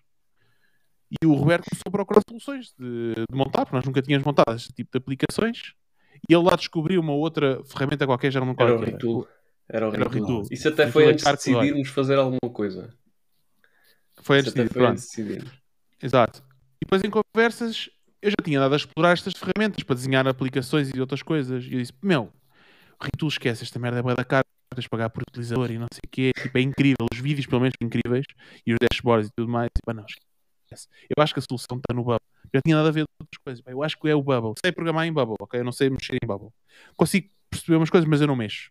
Tipo, é aquelas coisas que para mim é uma black box. É algo que já disse, olha, se calhar vou fazer um curso assim de Bubble para aprender, para poder depois em alguma coisa correr mais complicado com implementar, eu ir lá e safar. Um, e então uh, disse, olha, vê isto. E lancei uh, o, o desafio estava lançado, de- com esta cena, é agora dizer merda. Está aí o Bubble dizer merda. Foda-te aí. Botei. Pá, um mês depois aquilo apareceu feito, né? E então, um, e, e- e demorou, não, foi mais que um mês, não sei se foi um mês, um ou dois meses. Não, a as primeira coisas- versão. Mas Um pronto, mês, depois né? fomos. Foi aí que ele deixou crescer a barba. Começou a Não, não. a não fazer barba. A barba crescer. Depois começou a nascer os barbudos.pt. Não, o Barbudo já tem quase 8 anos. Exato, exato. exato. Um, pá, e foi, foi assim, foi resolver este problema. E entretanto, o que é que nós já fizemos mais com Bubble? Fizemos uma aplicação, por exemplo, de hotel, onde o hotel. uh, um, eu acho que aí é onde no code vai, vai ser revolucionário, ok? Uh, no hotel, eles tinham lá um. eles- eh, os, os guests, quando chegam, têm que preencher aquela folha do RGPD dos dados. Estava a ser feito em papel. E um dia eu estava lá com lá o, um dos meus sócios e disse: Olha, Jorge, é para resolver isto. Isto aqui é só papel e não sei o que é papel. E tá bem, ok, isto não resolve isso. Em duas semanas isso está feito. Eh, e, e ok, boa. Eles não querem saber como é que a gente faz, né? Então um dia fui lá, fui lá ao hotel, estava lá com o diretor do hotel e eu ver, olha lá, o que é que é aquilo que está ali? Eram montanhas de papel deste tamanho, pá, uns 3 a 4 pilhas de papel assim, pá, aquilo é sendo RGPD. E eu, eia, graças, ok, então vamos priorizar isso porque isto é ridículo, está papel todo, tipo, vocês nunca na vida, se há algum problema, nunca na vida vão encontrar aquele documento que aquele que te preencheu. Yeah. ok, então bora lá. Não podem fazer um Ctrl F no monte. Fazem um scan assim com o telemóvel, Ctrl F. Não, mas alguém tem que andar ali, alguém tem que andar ali, né? A tirar as fotos. Ninguém faz isso. Imagina, 100 pessoas então, entrar e sair todos os dias. Foto. Exato, eu mandei-lhe uma foto da pilha de papel. Está aqui o problema. Duas semanas depois apareceu o protótipo feito. Uh, e andámos ali a fazer umas iterações e não sei o que. Depois ao hotel, fazer uh, testes de estabilidade. Aí nem sequer fizemos pesquisa. Foi tipo, o problema está ali. Desta dimensão, são porque se resolve-se com certas aplicações pá, rápido uh, e que aquela solução está hoje implementada. Fizemos mais duas ou três iterações no, no, processo porque vimos que ali epá, as pessoas não estavam usadas de uma certa forma, whatever mas afinamos a coisa e hoje está a ser usada, tipo, está ali, pronto, está a ser usado. E, e nós, nós não, não fazemos mantias, é usado, está ali, custa-nos 29 dólares por mês, ou o que é que é, uh, da aplicação do Bubble e está feita, né? E, e eu acho que essa é a grande vantagem de no-code. E eu ando para aí há anos, de vez em quando vou dar umas talks para a malta de marketing, e eu digo, man, vocês aprendam a mexer, por exemplo, Make, usem Integromat, meu. Aprendam a fazer estas integrações, porque vocês, como têm que fazer, andar a mexer leads de um lado para o outro, queres para os clientes, fazer essas coisas. Vocês hoje, numa, a maior parte das empresas portuguesas que são pequenas, são PMEs, que há sete pessoas, trabalham nessas empresas, ou trabalham como clientes, ou são vossos clientes na agência, vocês têm que contratar um programador. Com isto não precisam. Isso vai resolver 99% dos vossos problemas. Número um. Número dois, vão se diferenciar no mercado de trabalho, porque a maior parte das empresas agências pequeninas como a vossa não faz isto e vocês conseguem criar muito mais resultados para os clientes e não só marketing aos pontapés, tipo, não falta aí agências, mas programadores ou malta de no-code ou whatever, malta que resolve problemas de negócio, são poucas. Então vocês não só conseguem resolver o problema de gerar mais clientes, mas também conseguem resolver o problema de fechar mais clientes, de criar sistemas e vender uma solução muito melhor, não é? E pronto, algumas pessoas aprendem e outras não, mas por isso é que existem empresas como a vossa para ajudar aqui a trazer mais, uh, democratizar aqui o acesso a, a estas ferramentas. Não? É? Sim, espero que Desculpe, sim. eu rent. Não, não, mas é, mas é entusiasmo. E eu acho, eu acho que é, é, precisamente isso, que há muitos problemas e há muitos casos de uso pá, que não, não são para ser resolvidos com programação tradicional, porque é um desperdício, é tipo, estás a uh, matar uma mosca com uma bazuca, estás a ver? Bora, pronto, uma má metáfora. E até muitas, muitas ferramentas internas que são desenvolvidas, que hoje em dia muitas empresas resolvem com Excel, não é? Uf, Depois só um é que pode estar a mexer uma vez e whatever. Uh... SharePoint. SharePoint. Pá, esquece. SharePoint. Eu trabalhei, eu trabalhei na, eu trabalhei na Simpor. É da Microsoft, é a cena do, como é que é? Tipo, conectar é, é tipo, os, intranet onde pões os teus fecheiros, mas depois só uma pessoa é que pode abrir o fecheiro ao mesmo tempo. Já não, é assim, está a abrir, a outra. Não, agora já podes, é colaborar, também não exageres. Já podes? Quer dizer, depende da versão que tenhas, estás a ver? Agora já dá? É tipo Dropbox, é tipo uma Dropbox, é isso? Não, é, o, o SharePoint é tipo o Google Sheets, já hoje em dia, Google Drive, estás a ver? É uma Google Drive, okay. é. Tu podes lá, metes, metes lá um PowerPoint, estamos todos a ver o PowerPoint. Tu metes lá um Excel, está toda a gente a ver o Excel. Mas isso é se tivesse okay. a versão nova do Windows, não? Uh, não, é, é online, portanto é. Trabalhas mesmo já em browser ou, no, ou do Teams uhum. diretamente. Também não é assim tão mal, Microsoft. Não, não, eu não estou. Microsoft não... é incrível. Pois, não, eu não tô... adoro o Google Sheets. Por outros motivos. Por outros motivos. É pela, pela acessibilidade, não é? Sim, sim, yeah, sim. Mas, mas pronto, eu, eu, eu, trabalhei assim por 10 anos e, e, tudo era resolvido com Excel. Tudo, tudo era resolvido com Excel. Uh, oh, Roberto, eu, isso, é, isso, é, porque ninguém perde dinheiro no Excel. É só misturar. Yeah. Então, mas olha lá, se importa é, é só misturar areia com água, meu. Não é? Não, não, isso é, isso é fora, fora já da Simpor.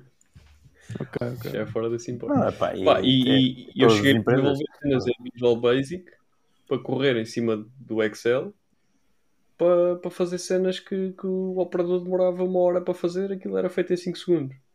Porquê? Porque andávamos a. Tínhamos, depois da Excel para Excel, tínhamos que andar a copiar valores de uma sheet para a outra e não sei o quê. Pá, e então não, não fazia sentido. Um, mas o, o, o, o, foco aqui daquilo que eu ia dizer que é concordo quando tu dizes que pôr um programador, por exemplo, para desenvolver uma ferramenta interna é, é, é matar a mosca com uma bazuca, porque estás a pôr ali uma pessoa provavelmente altamente qualificada que podia estar a fazer uma cena muito mais muito maior, não é? E está ali a fazer uma, uma ferramenta, não, não desvalorizando, mas estar a, a fazer uma ferramenta interna que se calhar até nem é nada complexo, não é? Um, e tu, com, com estas skills, com, com, com no code, consegues desenvolver ferramentas internas para tudo e mais alguma coisa uh, e, e, consegues depois alavancar a parte que interessa, que é trazer vendas, se for vendas, se for uh, consultoria, ou o que seja, porque já estás ali a dar um, um, um, um cunho de tecnologia. Esta coisa do hotel, o, o Rui, depois, o, o, o diretor do hotel, também disse: pá, isto é bem da fixe, porque a malta. Um, o, que, o, que os clientes dizem é pá, isto, nunca vi isto em lado nenhum. Tipo, isto é uma cena tecnológica que eu nunca tinha visto em lado nenhum. Assinar isto aqui no telemóvel e não sei o quê. Porque basicamente a pessoa chega lá, faz o scan do QR Code, preenche os dados, assina e está feito. E tipo, os clientes dizem, pá, isto é bué da fixe, não sei o que, não tinha visto isso em lado nenhum. Porque estás ali a trazer um cunho de tecnologia para um negócio que é, é bastante tradicional. Pá, e aquilo dá logo ali um, uma visão ao cliente completamente diferente. Claro. Pá, agora vais fazer, vais, vais contratar um programador a pagar-lhe 3 ou 4 mil euros por mês para fazer uma, uma app para aquilo. Pá, não faz sentido. Há, há aqui níveis. Eu considero que há aqui níveis. E o programador tem que estar num nível. Não vou dizer que é superior, mas tem que estar num nível diferente. Que é uma, desenvolver uma cena de raiz, porque tem mesmo que ser de raiz, porque é, é o que é. Uh, e, e, acho que esta, esta layer de, do, do no-code permite colmatar estas falhas que há dentro das empresas, que muitas vezes não evoluem e não, não, não desenvolvem nada internamente porque é caro contratar um programador. Ou entopem, ou entopem completamente o, o IT, que não se foca no core do, do negócio. Está a fazer merdinhas. Exato. E depois saem porque estão a fazer merdinhas e depois... Eu... Exato. E depois vão isso é um ponto. Não há retenção. Os developers, os developers vão-se embora que não querem fazer as merdinhas. Olha, malta, yeah, vocês já vamos em duas horas e meia e, e, e isto, isto só acaba assim, depois é... das quatro. É normal, é normal. Uh, não, as perguntas finais que tu tens que ir jantar. Pô, epá, isso que eu ia dizer e, é que vocês, se calhar, já comeram yeah, uma bucha. Estão com ar feliz e viçoso. Eu estou aqui quase a falecer. Já pensei em comer o rato. Opa, já pensei, olhei para ele e disse: pá, mande uma dentada como já. Não, vamos às perguntas calma, finais. Calma, Miguel, calma. Está um, quase, está quase. É só preciso mais 20 minutos e a gente acaba já. Um, Guilherme, força aí. Uma coisa, vocês dois, quem. Já estão? Já tirei, já tirei. Já tirei. Quem quer responder primeiro é uma pergunta fodida. Miguel, Miguel, Miguel, Miguel. Vai, manda para mim, vá. Bora. Pronto, Miguel, qual foi a maior cagada que já fizeste profissionalmente? Ui, uh, pá, se calhar eu ia. Uh, não. Uh, não conta passar-me no Shark Tank. Não, isso, foi uma ótima decisão. Não, não, não era só eu que decidia, atenção, aquilo depois tinha o critério a seguir, era o critério televisivo, não é? Perguntavam se tinhas alguma doença ou se tinhas algum, não é? familiar pobrezinho, não é? Os gajos adoravam. Havia malta que não tinha. Olharam para a cara do Guilherme assim: este gajo é meu, este vinho. Não, este gajo é giro e tal, aquela barba e tal, o gajo tem, tem, tem piada. Não tinha, pá, no dia de ir ao programa cortei o bigode. Enganei-me, pus, pus, a, pus a, a, a, a, máquina no pente 10, comprei uma máquina especial para fazer a coisa, pus a máquina no pente 10, mas não meti a patilha, ou seja, tirei logo tudo de uma vez. Essa história é linda. Essa história é muito boa. Bigode first. Opa, então vou dizer, assim, uh, sim, maiores, maiores borradas que fiz, eu acho que foram quando trabalhava nas empresas grandes, não é? Porque aí estamos a falar de, com alguma responsabilidade maior e eu fiz algumas. Uh, pá, assim, se calhar a maior, não é assim uma coisa específica, mas é grande porque, é, porque foram vários meses e portanto foi, eu fui para o México como o, o, o salvador da, da, da, marca Actimel, que lá tinha sido lançada. A marca Actimel, a marca Actimel as iogurtes da Danone. Gigante. Pá, é gigante em todo o mundo, é sucesso brutal, functional food, é, é comida funcional, tanto, altamente saudável, não sei o quê, para caso mesmo exponencial. E então eu fui para lá porque eles tinham lançado aquilo e uh, não tinham lançado bem e não estava a ter sucesso. Então este gajo que fez muito bem em Portugal, pá, o gajo é o maior da bicharada e vai ali resolver aquilo. Pá, então eu fui lá e eu não percebi o erro à partida, porque é que aquilo não estava a funcionar, e insisti uh, em levar a, daqui uma fórmula, não é? Uma, um marketing, não é? Um, eu era marketing manager, Epá, ele veio uma, uma espécie de receita uh, sem perceber o mercado local. Sem adaptar. E portanto, Uh, o erro o erro estava pá, contra o, o, que se chama nos livros um ACB, um Accepted Consumer Belief.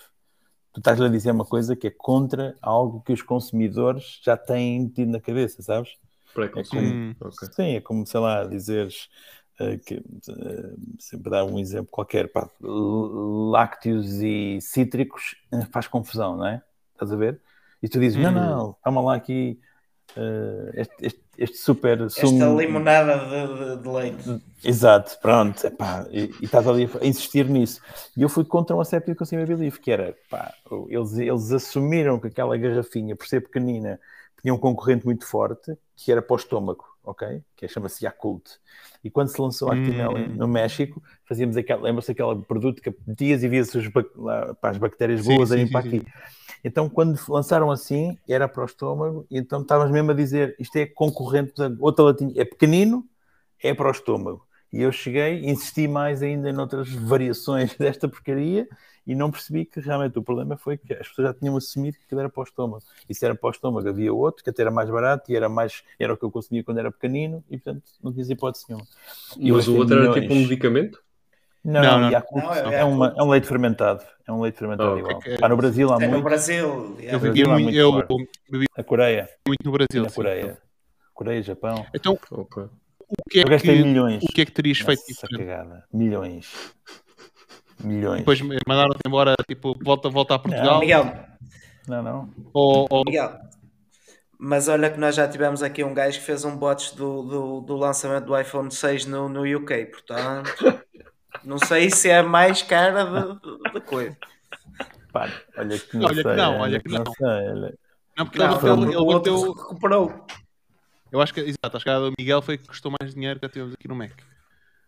É pá, é sim, foram, foram milhões, hein? estou a falar milhões, porque eram, o lançamento tinha sido feito e eu fiz o, o, o scale-up da cagada. E o que é que eu teria então, feito diferente? Isso... Pergunta, não é? Eu teria feito, um, eh, não, teria, não teria assumido uma série de uh, pressupostos e preconceitos que levava daqui. Até eu perceber que o gosto é diferente, que as famílias são diferentes, a cultura é diferente. Bem, eu depois fiz um estudo antropológico só para perceberes, para lançar outro produto, fiz um estudo antropológico em que fomos viver para a casa de uh, 50 e não sei quantas famílias mexicanas, em que vivíamos todas as refeições deles, estás a ver? Estávamos lá ao pequeno almoço, depois no outro dia estávamos lá ao almoço e documentávamos tudo com fotos e diziam o que é que eles sentiam, como é que eles cozinhavam, para que realmente tu percebes antropologicamente o que é que está ali. E depois de eu fazer isso, eu percebi muito melhor porque é que tínhamos falhado. E portanto eu teria feito duas orelhas uma boca. Ou yeah. ouvir mais do que falar. E acho que naquela altura acho que era importante. Eu ouvi mais os gajos de, de França a dizer Miguel, tens que ir para lá por nossa fórmula para empurrar isso vai ser um sucesso. E tu és o maior, porque já fizeste aí em Portugal e sabes fazer muito bem. Portugal foi melhor do que foi, foi Espanha, que é um dos países do, que foi França. Do que foi... Olha, a minha resposta não foi boa, que ele foi-se embora. já volto, já Mas então depois como é que acabaram por, por resolver? Uh, depois fizemos uma, uma proposta para mudar tudo e passava por uma, uma revolução bastante grande que era até mudar a marca para relançar o produto de outra maneira e a sede de França disse que não. E então eu propus matar. produto, acabar com o produto. Hum. E depois passei, passei para a marca Estrela e deixei para um colega meu matar e ele é que matou. Ou seja, não se vende. Ele, sim, não se vende. Não, tá- Não se vende o não, HTML lá. não. E lá lançamos para outras coisas com mais sucesso. Mas Pois, pois, aprenderam. Sim, aprendemos. Foi uma aprendizagem. Fizemos um, há um produto, produto de estrela na, na, na, na no México que é o liquado, que vem deste estudo que vos estava a falar. E o liquado o que é que é? Pá, É uma tradição que eles têm, todas as famílias de manhã, porque os piudos vão ficar muito tempo sem comer e há muitas agressões no México, porque há muita contaminação, as águas são sujas, ah, há muitas bactérias para o estômago, por isso é que o outro produto Yakult é tão forte no estômago e tu estavas, e eles assumiram logo que era para o estômago, porque o estômago é tipo preocupação número um. Então, o que é que as mães fazem de manhã? Metem eh, numa liquidificadora, estás a ver? Aquelas, sabes? E põem leite, sumos, eh, cereais, eh, leite, eh, chocolate, caramelo e fazem o seu próprio batido, uma espécie de smoothie. Só que é mesmo viscoso, ver? Aquilo cai no estômago e aguenta o dia todo sem comer, sabes? E protege. Hum. Nós percebemos que uh, o pr- principal problema das mães modernas era que não conseguiam ter tempo para fazer um bom liquado. Um liquado. E o liquado para eles era como a nossa sopa cá. Quem tem crianças sabe disto. Epá, se não dás sopa às crianças, pá, tu és um mau pai. Estás a ver? E então, se não dás um bom liquado às tuas crianças, tu és uma má mãe ou és um mau pai. Então, nós criámos uma versão industrial do liquado, ok? De acordo com as melhores receitas mexicanas, blá blá blá, das melhores famílias, blá blá, e que e dissemos quase que isto aqui é uh, nutricionalmente o que, o que tua criança precisa e emocionalmente o que tu precisas. Pá, e o anúncio era a mamãe consciência, que eu dava-lhe aquilo de manhã e depois acompanhava Uhum. a criança como se fosse uma consciência, sabes? E os miúdos iam fazer alguma, tipo, a, a comer uma, uma coisa do chão e a mãe aparecia, não comas. E ele, "Ah, aquilo era uma forma de. de... Pai, foi um processo brutal. Mas qual era o, o tamanho? Da... 80%. Tens tudo, é como se fosse um DANUP, estás a ver? Com uma fórmula diferente. Tens um Ok. DANUP familiar de 7,5, Exato, grande, 7,5, pequeno. 600. E tens um, as, mais umas garrafas mais pequenas, que até, que até podem ser on the go. Vais no carro já, a mãe não tem tempo. Então vai no carro, mas para dar o liquado. Eu sou boa mãe, estás a ver? Imagina que é uma Yeah. sopa on the, uma sopa on the go. Epá, e, e funcionou. Hoje em dia faz pá, aí 70% ou 80% da marca DANUP, que é uma marca de muito volume e tem mais margem que o DANUP. Ganhamos mais dinheiro naquele produto. Portanto, estás a ver? E aqui é, é o exemplo contrário, que é realmente tu fazes market driven e não product driven. Yeah. Yeah, yeah. Yeah. Com, os Cliente nossos- no centro. yeah. com as nossas conversas de há pouco. Responde Elsa. a fama ou não? Ah, Foi tá bom. Uns milhões é Foi mais cara, foi a mais cara. Mais caro. Nelson, Boa. mesma pergunta. Nossa, nossa. Primeira pergunta. Não te sabe. Ok. Maior Então, cagada. Ah, sim, de repente. Eu não estou a ouvi-lo. Eu estou. Oh, Eu estou. Toda a gente está a ouvir, acho que é só tu. Sai e volta a ah, entrar. Ele ainda não começou a falar. mas conseguem me ouvir, não conseguem? Conseguimos, Sim, conseguimos. É, sim. Ah, eu acho que a maior cagada, e até foi há, há bastante pouco tempo, ah, foi, e foi no Figma. Ah, existe umas empre uma empresa com que eu trabalho tem um sistema, um design system bastante grande e por alguma razão houve um dia em que eu abri um dos fecheiros e o meu- computador não estava a fazer load, da- não estava a reconhecer a, a fonte. E aquilo dizia-me lá para eu fazer update da fonte e a, e a fonte que eles estavam a usar era Sofia Pro e havia uma, uma fonte chamada Sofia. E eu escrevi Sofia, apare- apareceu Sofia, carreguei Enter e aquilo automaticamente, como, como era administrador, faz upgrade para o sistema inteiro. Estão a ver, estão a ver aquelas fontes tipo que aparecem nos papiros? Ou seja, era uma fonte desse género que foi propagada por todos os fecheiros, todos os sistemas dentro que tínhamos sobre isso. Ah, E eu lembro-me de disso acontecer, eu ficar assim um bocado a pensar o que é que aconteceu aqui e de repente no Slack começar a ver screenshots a aparecer. Porque é que isto está assim? O que é que aconteceu? E eu fiquei assim, oh shit. eu, eu, eu acho, acho que em dois minutos suei, suei bastante. Uh, eu, eu, sabia como fazer uma reversão, não sabia fazer uma reversão em tantos fecheiros ao mesmo tempo. Uh, mas depois encontrei lá uma opção que reverteu. Ainda apaguei lá o trabalho de uma ou duas pessoas na última hora. Uh, mas, mas, mas acho que ninguém, ninguém percebeu o que aconteceu na realidade, porque eu consegui resolver a coisa depressa. Mas se não tivesse conseguido resolver, uh, havia ali um problema grande, porque estavam ali uh, dezenas de horas de muita gente investidas. Uh, Sim, milhares de horas provavelmente tomado. Yeah. Não sei se o Guilherme ouviu a resposta ou não, ele estava a sair. Ouvi, ouvi, ouvi. Ouvi eu a parte principal, que foi a causa do problema. E, mas, o resto eu consigo imaginar. Procriação de papiros. É bom. E, e, mas tu identificaste logo que o problema era esse do nome da fonte? Não, porque ah, quando quer dizer, entras, sim, é, é, visual. Quando entras no Figma, se, se, não, se, se carregares num, num, num texto e não tiver, e quiseres editar e não tiveres a fonte, ele diz que tens que adicionar. Sim, sim, sim. Uh, por alguma razão, as minhas fontes não, não estavam conectadas uh, e eu nem pensei muito, estava, estava a pensar em outra coisa, simplesmente escrevi a fonte, que eu sabia qual era a fonte, fiz enter, mas não, não vi que não tinha o Pro à frente.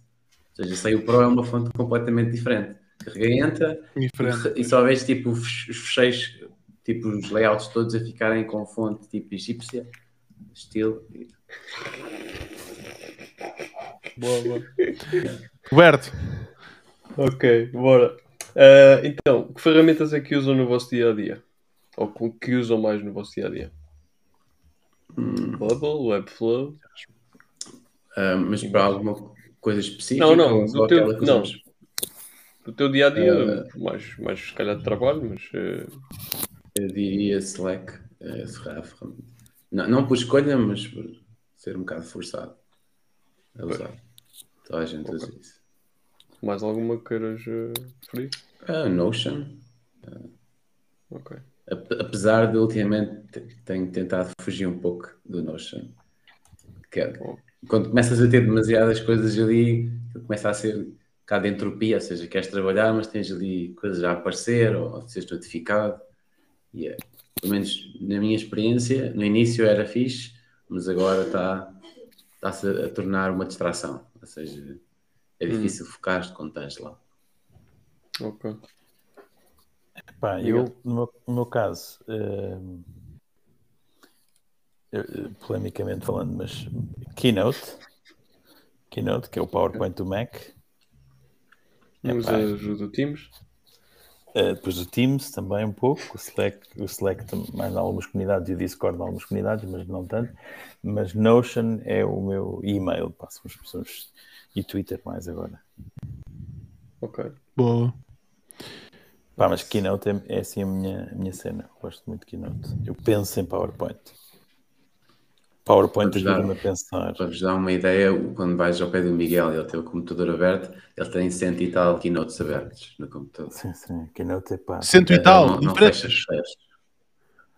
Ele não fecha. Ele não, não, fecha, é não, fecha, não fecha tabs, assim. O Miguel, quando vai comprar um novo Mac, o gajo seleciona sempre o máximo da RAM. É, momento para, para aguentar o keynote. Pá, agora estou contente, aguenta tudo. Tá, comprei aqui um, uma máquina que. Um M1. Um M1 é fixe. É, exato, exato. Tem, tem um é pá, poder aqui que nunca mais acaba. Pá, mas, mas sim, o Keynote ajuda muito a pensar, estás a ver? Porque é visual, eu sou uma pessoa visual. No coder também é? é visual developer. É, é, uhum. é visual programming. Portanto, eu sou muito visual. E dois, pá, eu preciso de ter a história, os argumentos, a, a, o encadeamento, a lógica de, porque senão eu não consigo comunicar, eu não consigo entender, eu não consigo propor, não consigo, estás a ver? É, é uma questão uhum. mesmo. Pá, é a forma como assim. tu estruturas as ideias. Sempre foi assim. Eu tipo fui mau aluno, estás a ver? E para, me safar na faculdade era a minha fazer as, as minhas cábulas, estás a ver? Era a minha visual representation daquela realidade complexa que estava a ser e que eu não conseguia tocar. Então, pá, isto é macroeconomia, quer dizer, macroeconomia é o país, estás a ver? É, é, é taxas de juro e, e moeda e não é coisas de empresas que a gente consegue tocar são minhas ferramentas. O Notion eu gosto, pá, porque é, é muito flexível como, como caderno. Exato. Depois tenho, depois tenho o Remarkable, que é o meu caderninho também, que eu gosto bastante. Que dá para escrever e não sei o que é de yeah, yeah. É um tablet, mas com pen like. Esses, Boa. esses gajos têm uma publicidade brutal, não? É, são, é um mau tablet, é um, é um bom caderno digital. Um, últimas perguntas. Fazes tu, Roberto? E eu faço a última. Uh, sim, posso fazer estas duas. Um, que pessoas é que segues para te inspirar? E já agora, junta a outra também, porque é para. Ah, Miguel e que livros. Miguel está com fome. Sim, está com fome. Já está com cara disso já. É meia-noite. Uh, livros... é meia-noite. já é meia-noite. Que, uh, livros... então... que livros leste ou estás a ler agora, uh, recentemente, que possas recomendar aqui ao Mac? Epá, pois, eu já reparei, eu já reparei. Eu, pá, eu adoro assim, livros, eu sou um viciado. Eu sou o primeiro, não é? Pessoas que, que eu sigo, eu não sou muito de seguir, eu sigo muita malta no, no, no Twitter, odeio neste momento o LinkedIn, que é o LinkedIn é, é pá, muito bom, eu sou, eu sou muito bom, e o pessoal todo, és muito bom, parabéns, estás a ver? Epá, pronto, não. Um, opá, no, no, Twitter sigo muita comunidade no code, que é onde me, é onde me interessa, não é? E, e, e portanto, estou muito aí. Pá, se tivesse que dizer assim, pessoas mais fora desse, desse micromundo e que eu sigo e que eu, eu, gosto muito, eu vou ter a minha outra paixão, ok? E vou, vou relacionar isso com o livro, com os livros. A minha outra paixão é cultura, é formas diferentes de nós colaborarmos e, e trabalharmos e, e, nos organizarmos enquanto, enquanto equipas. E se eu tivesse que dizer um, um livro, vou dar aqui um livro que é. Espera aí, espera aí, que tinha, tinha cai. É este livro. Corporates. Corporate Travels. Corporate Travels. Opa, isto eu, eu, eu, eu, eu opa, conheço bem estes gajos. Eles têm um blog já há muitos anos que falam sobre os Vai, se fizeram Corporate Rebels, vais encontrar corporate-rebels.com. Um, e basicamente, exato, é isso mesmo. Epá, e, e é muito interessante porque eles sistematizam as organizações pioneiras a trabalhar de forma um, como eu acredito que as organizações têm que trabalhar. Epá, obviamente, é, é, é, há aqui muitos que não se adaptam ao nosso contexto, ou o que seja, é a nossa situação, mas há muitas coisas que são muito interessantes. Para te dar um exemplo, obviamente, o que eles fizeram? Eles criaram, uh, fartaram-se de trabalhar no corporate, saíram, criaram um blog e identificaram empresas que eles gostavam de visitar ou de conhecer mais como é que se organizavam. Criaram um bucket list. E depois foram uhum. todas essas e foram escrevendo sobre essas. E assim começou o blog deles. Entretanto, depois converteu-se em livro, converteu-se em curso, já fiz um curso com eles, faço parte da comunidade. Eh, já testei aqui algumas coisas também que eles estão a tentar pôr no mercado. E pá, portanto, epá, gosto muito disto, estás a ver? Gosto muito disto, porque são, epá, são conceitos humanos básicos traduzidos para as empresas, como a liberdade, como a autonomia, como a, a, a, parte de diversão, fazer parte também do, do, do trabalho. É muito giro. E portanto, esse é o meu livro mais recente. Agora estou a ler outra coisa, não tem nada a ver, mas que tem a ver com o caminho do chá. Pronto, não tem nada a ver. É uma história sobre a história do chá, uh, mas, uh, mas de, de business é, é este. Respondi Boa. à pergunta, Roberto. Sim, sim, sim, claro. Ele está, ele está a apontar, ele está a escrever as notas aqui yeah, yeah. no Notion, por acaso. Uh, Tu do meu lado, pessoas que sigo. Também não, não sigo assim ninguém específico. Não, o, o, Miguel é mais Twitter. Eu, que eu já estou um bocado cansado, um bocado de BS a mais no Twitter. Uh, eu normalmente uh, dedicar-se mais tempo no YouTube. Uh, diria que em termos de seguir pessoas, talvez na zona do no tópico do Webflow e do No-Code, existem uns quantos nomes, por exemplo, o FinSuite. Uh, eles têm umas coisas interessantes quando se está a construir em, em Webflow. E também existem outras empresas que eu não vou mencionar aqui, que é para não fazer publicidade, uh, que também ensinam no-code, uh, que também sigo, e que eles têm, não têm no Portugal, mas também têm conteúdo interessante e que ajuda-nos a inspirar e a ver que é que nós podemos também fazer ou, ou possibilidades? Yeah. Uh, em termos de livros, um, o mais recente que comprei, que comecei a ver, comecei a ler, é este aqui, o Build, uh, da Tony Trader. Também não conheço. Um, e comprei este livro porque já, já me andava a, a, seguir há algum tempo, ou seja, pessoas que eu normalmente sigo, que estão sempre a recomendar este livro. Quando, okay. quando, quando aparece a quinta vez, eu depois decido comprar. Uh, uh, Só a quinta mas, vez. Sim, sim. Uh, porque senão comprava imensos livros se fosse a primeira vez ou a segunda. Depois também tem aqui este, que é mais pequeno, mas se alguém tiver, por exemplo, a começar ou, um negócio ou à procura de uma ideia, que é Generating Product Ideas. Uh, Okay. Uh, ajuda, ajuda a criar uma estrutura uh, na, na Idea Generation, apresenta Esse alguns é frameworks e. Diz, diz. Esse livro é do Austin? Austin uh, sim. Player? Ah, ok. Não. A Artis, RTI On. Eu posso enviar o link a seguir. Artyom Dashinsky. Yeah, Artyom Dashinsky. Okay. Um, ele tem outro livro que é sobre uh, estudar para entrevistas de design, acho eu, algo do género. Uh, mas este livro é um dos mais recentes e acho que é, é bastante benéfico para, para, para, quem está a começar e, e, tem uma ideia para estruturar e ter uma framework para validar o negócio, validar a ideia uh, e com exemplos práticos. Prototyping ou não chega aí? Uh, tem alguns exemplos de prototyping uh, e tem outros exemplos como outras empresas fizeram e tu podes replicar isso.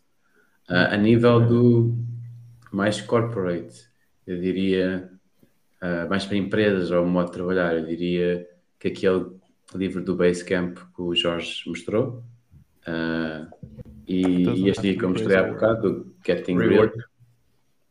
Não, esse. Como é que esse, ah, okay. esse tem um nome estranho, eu não me lembro.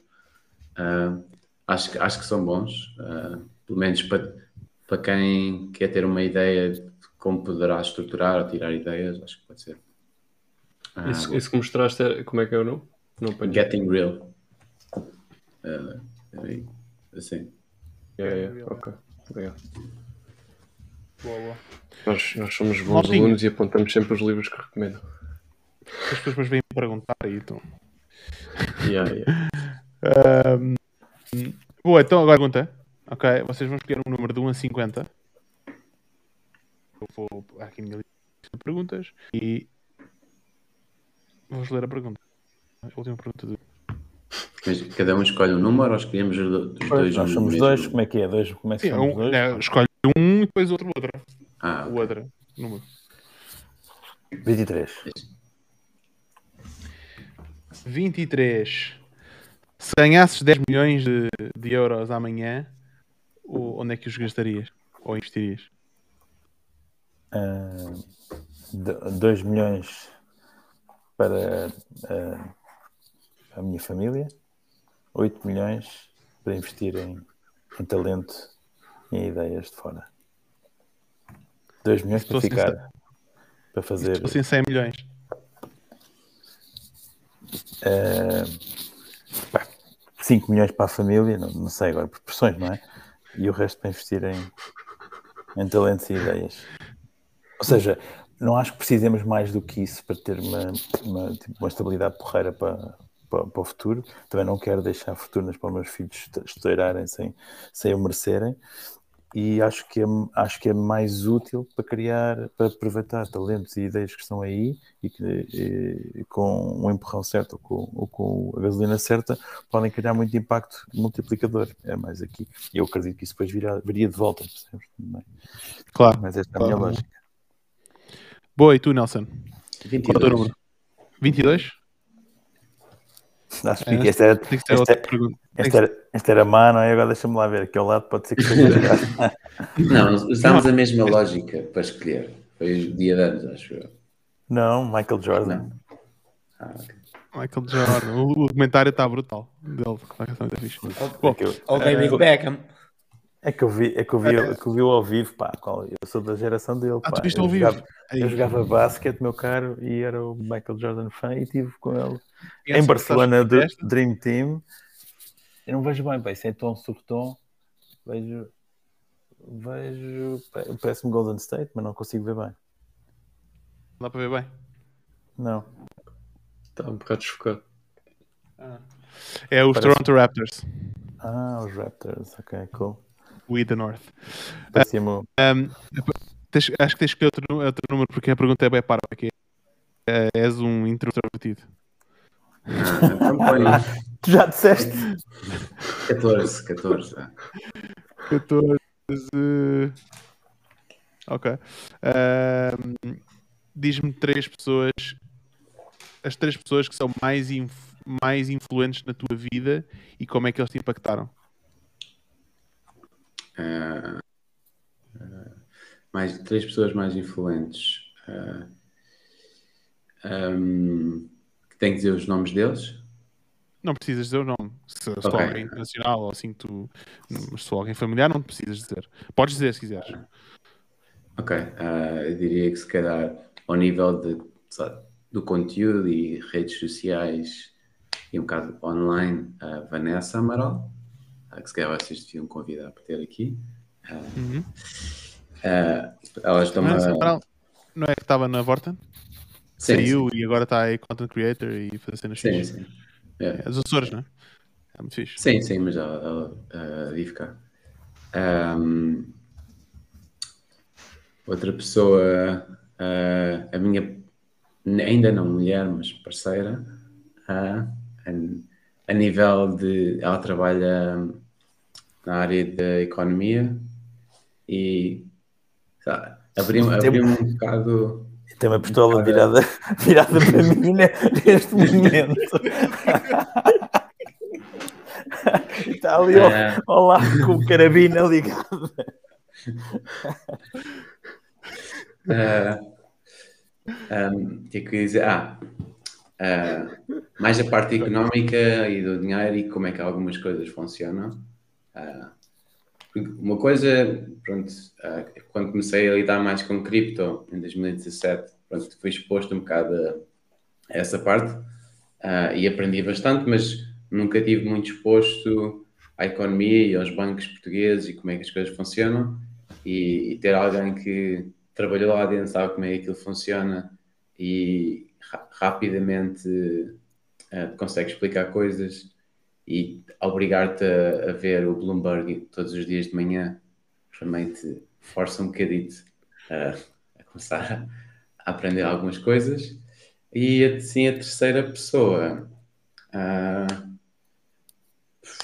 que me influenciou mais talvez tenha sido o,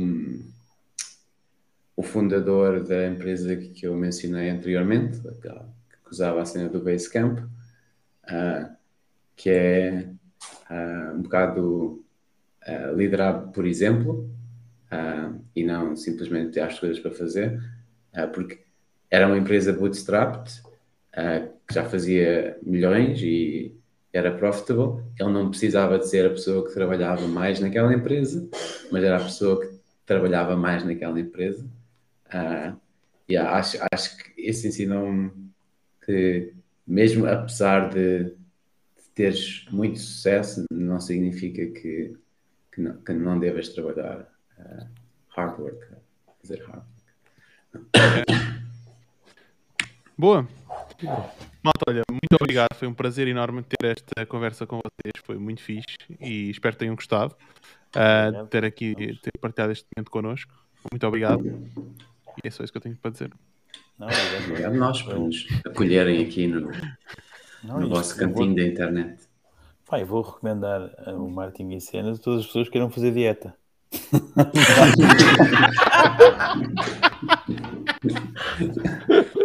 Bora. Vai, vais, vais ao programa para garantir pelo menos uma refeição. Pelo menos um dia fazes dieta. Está impecável. Pá. Exato, exato.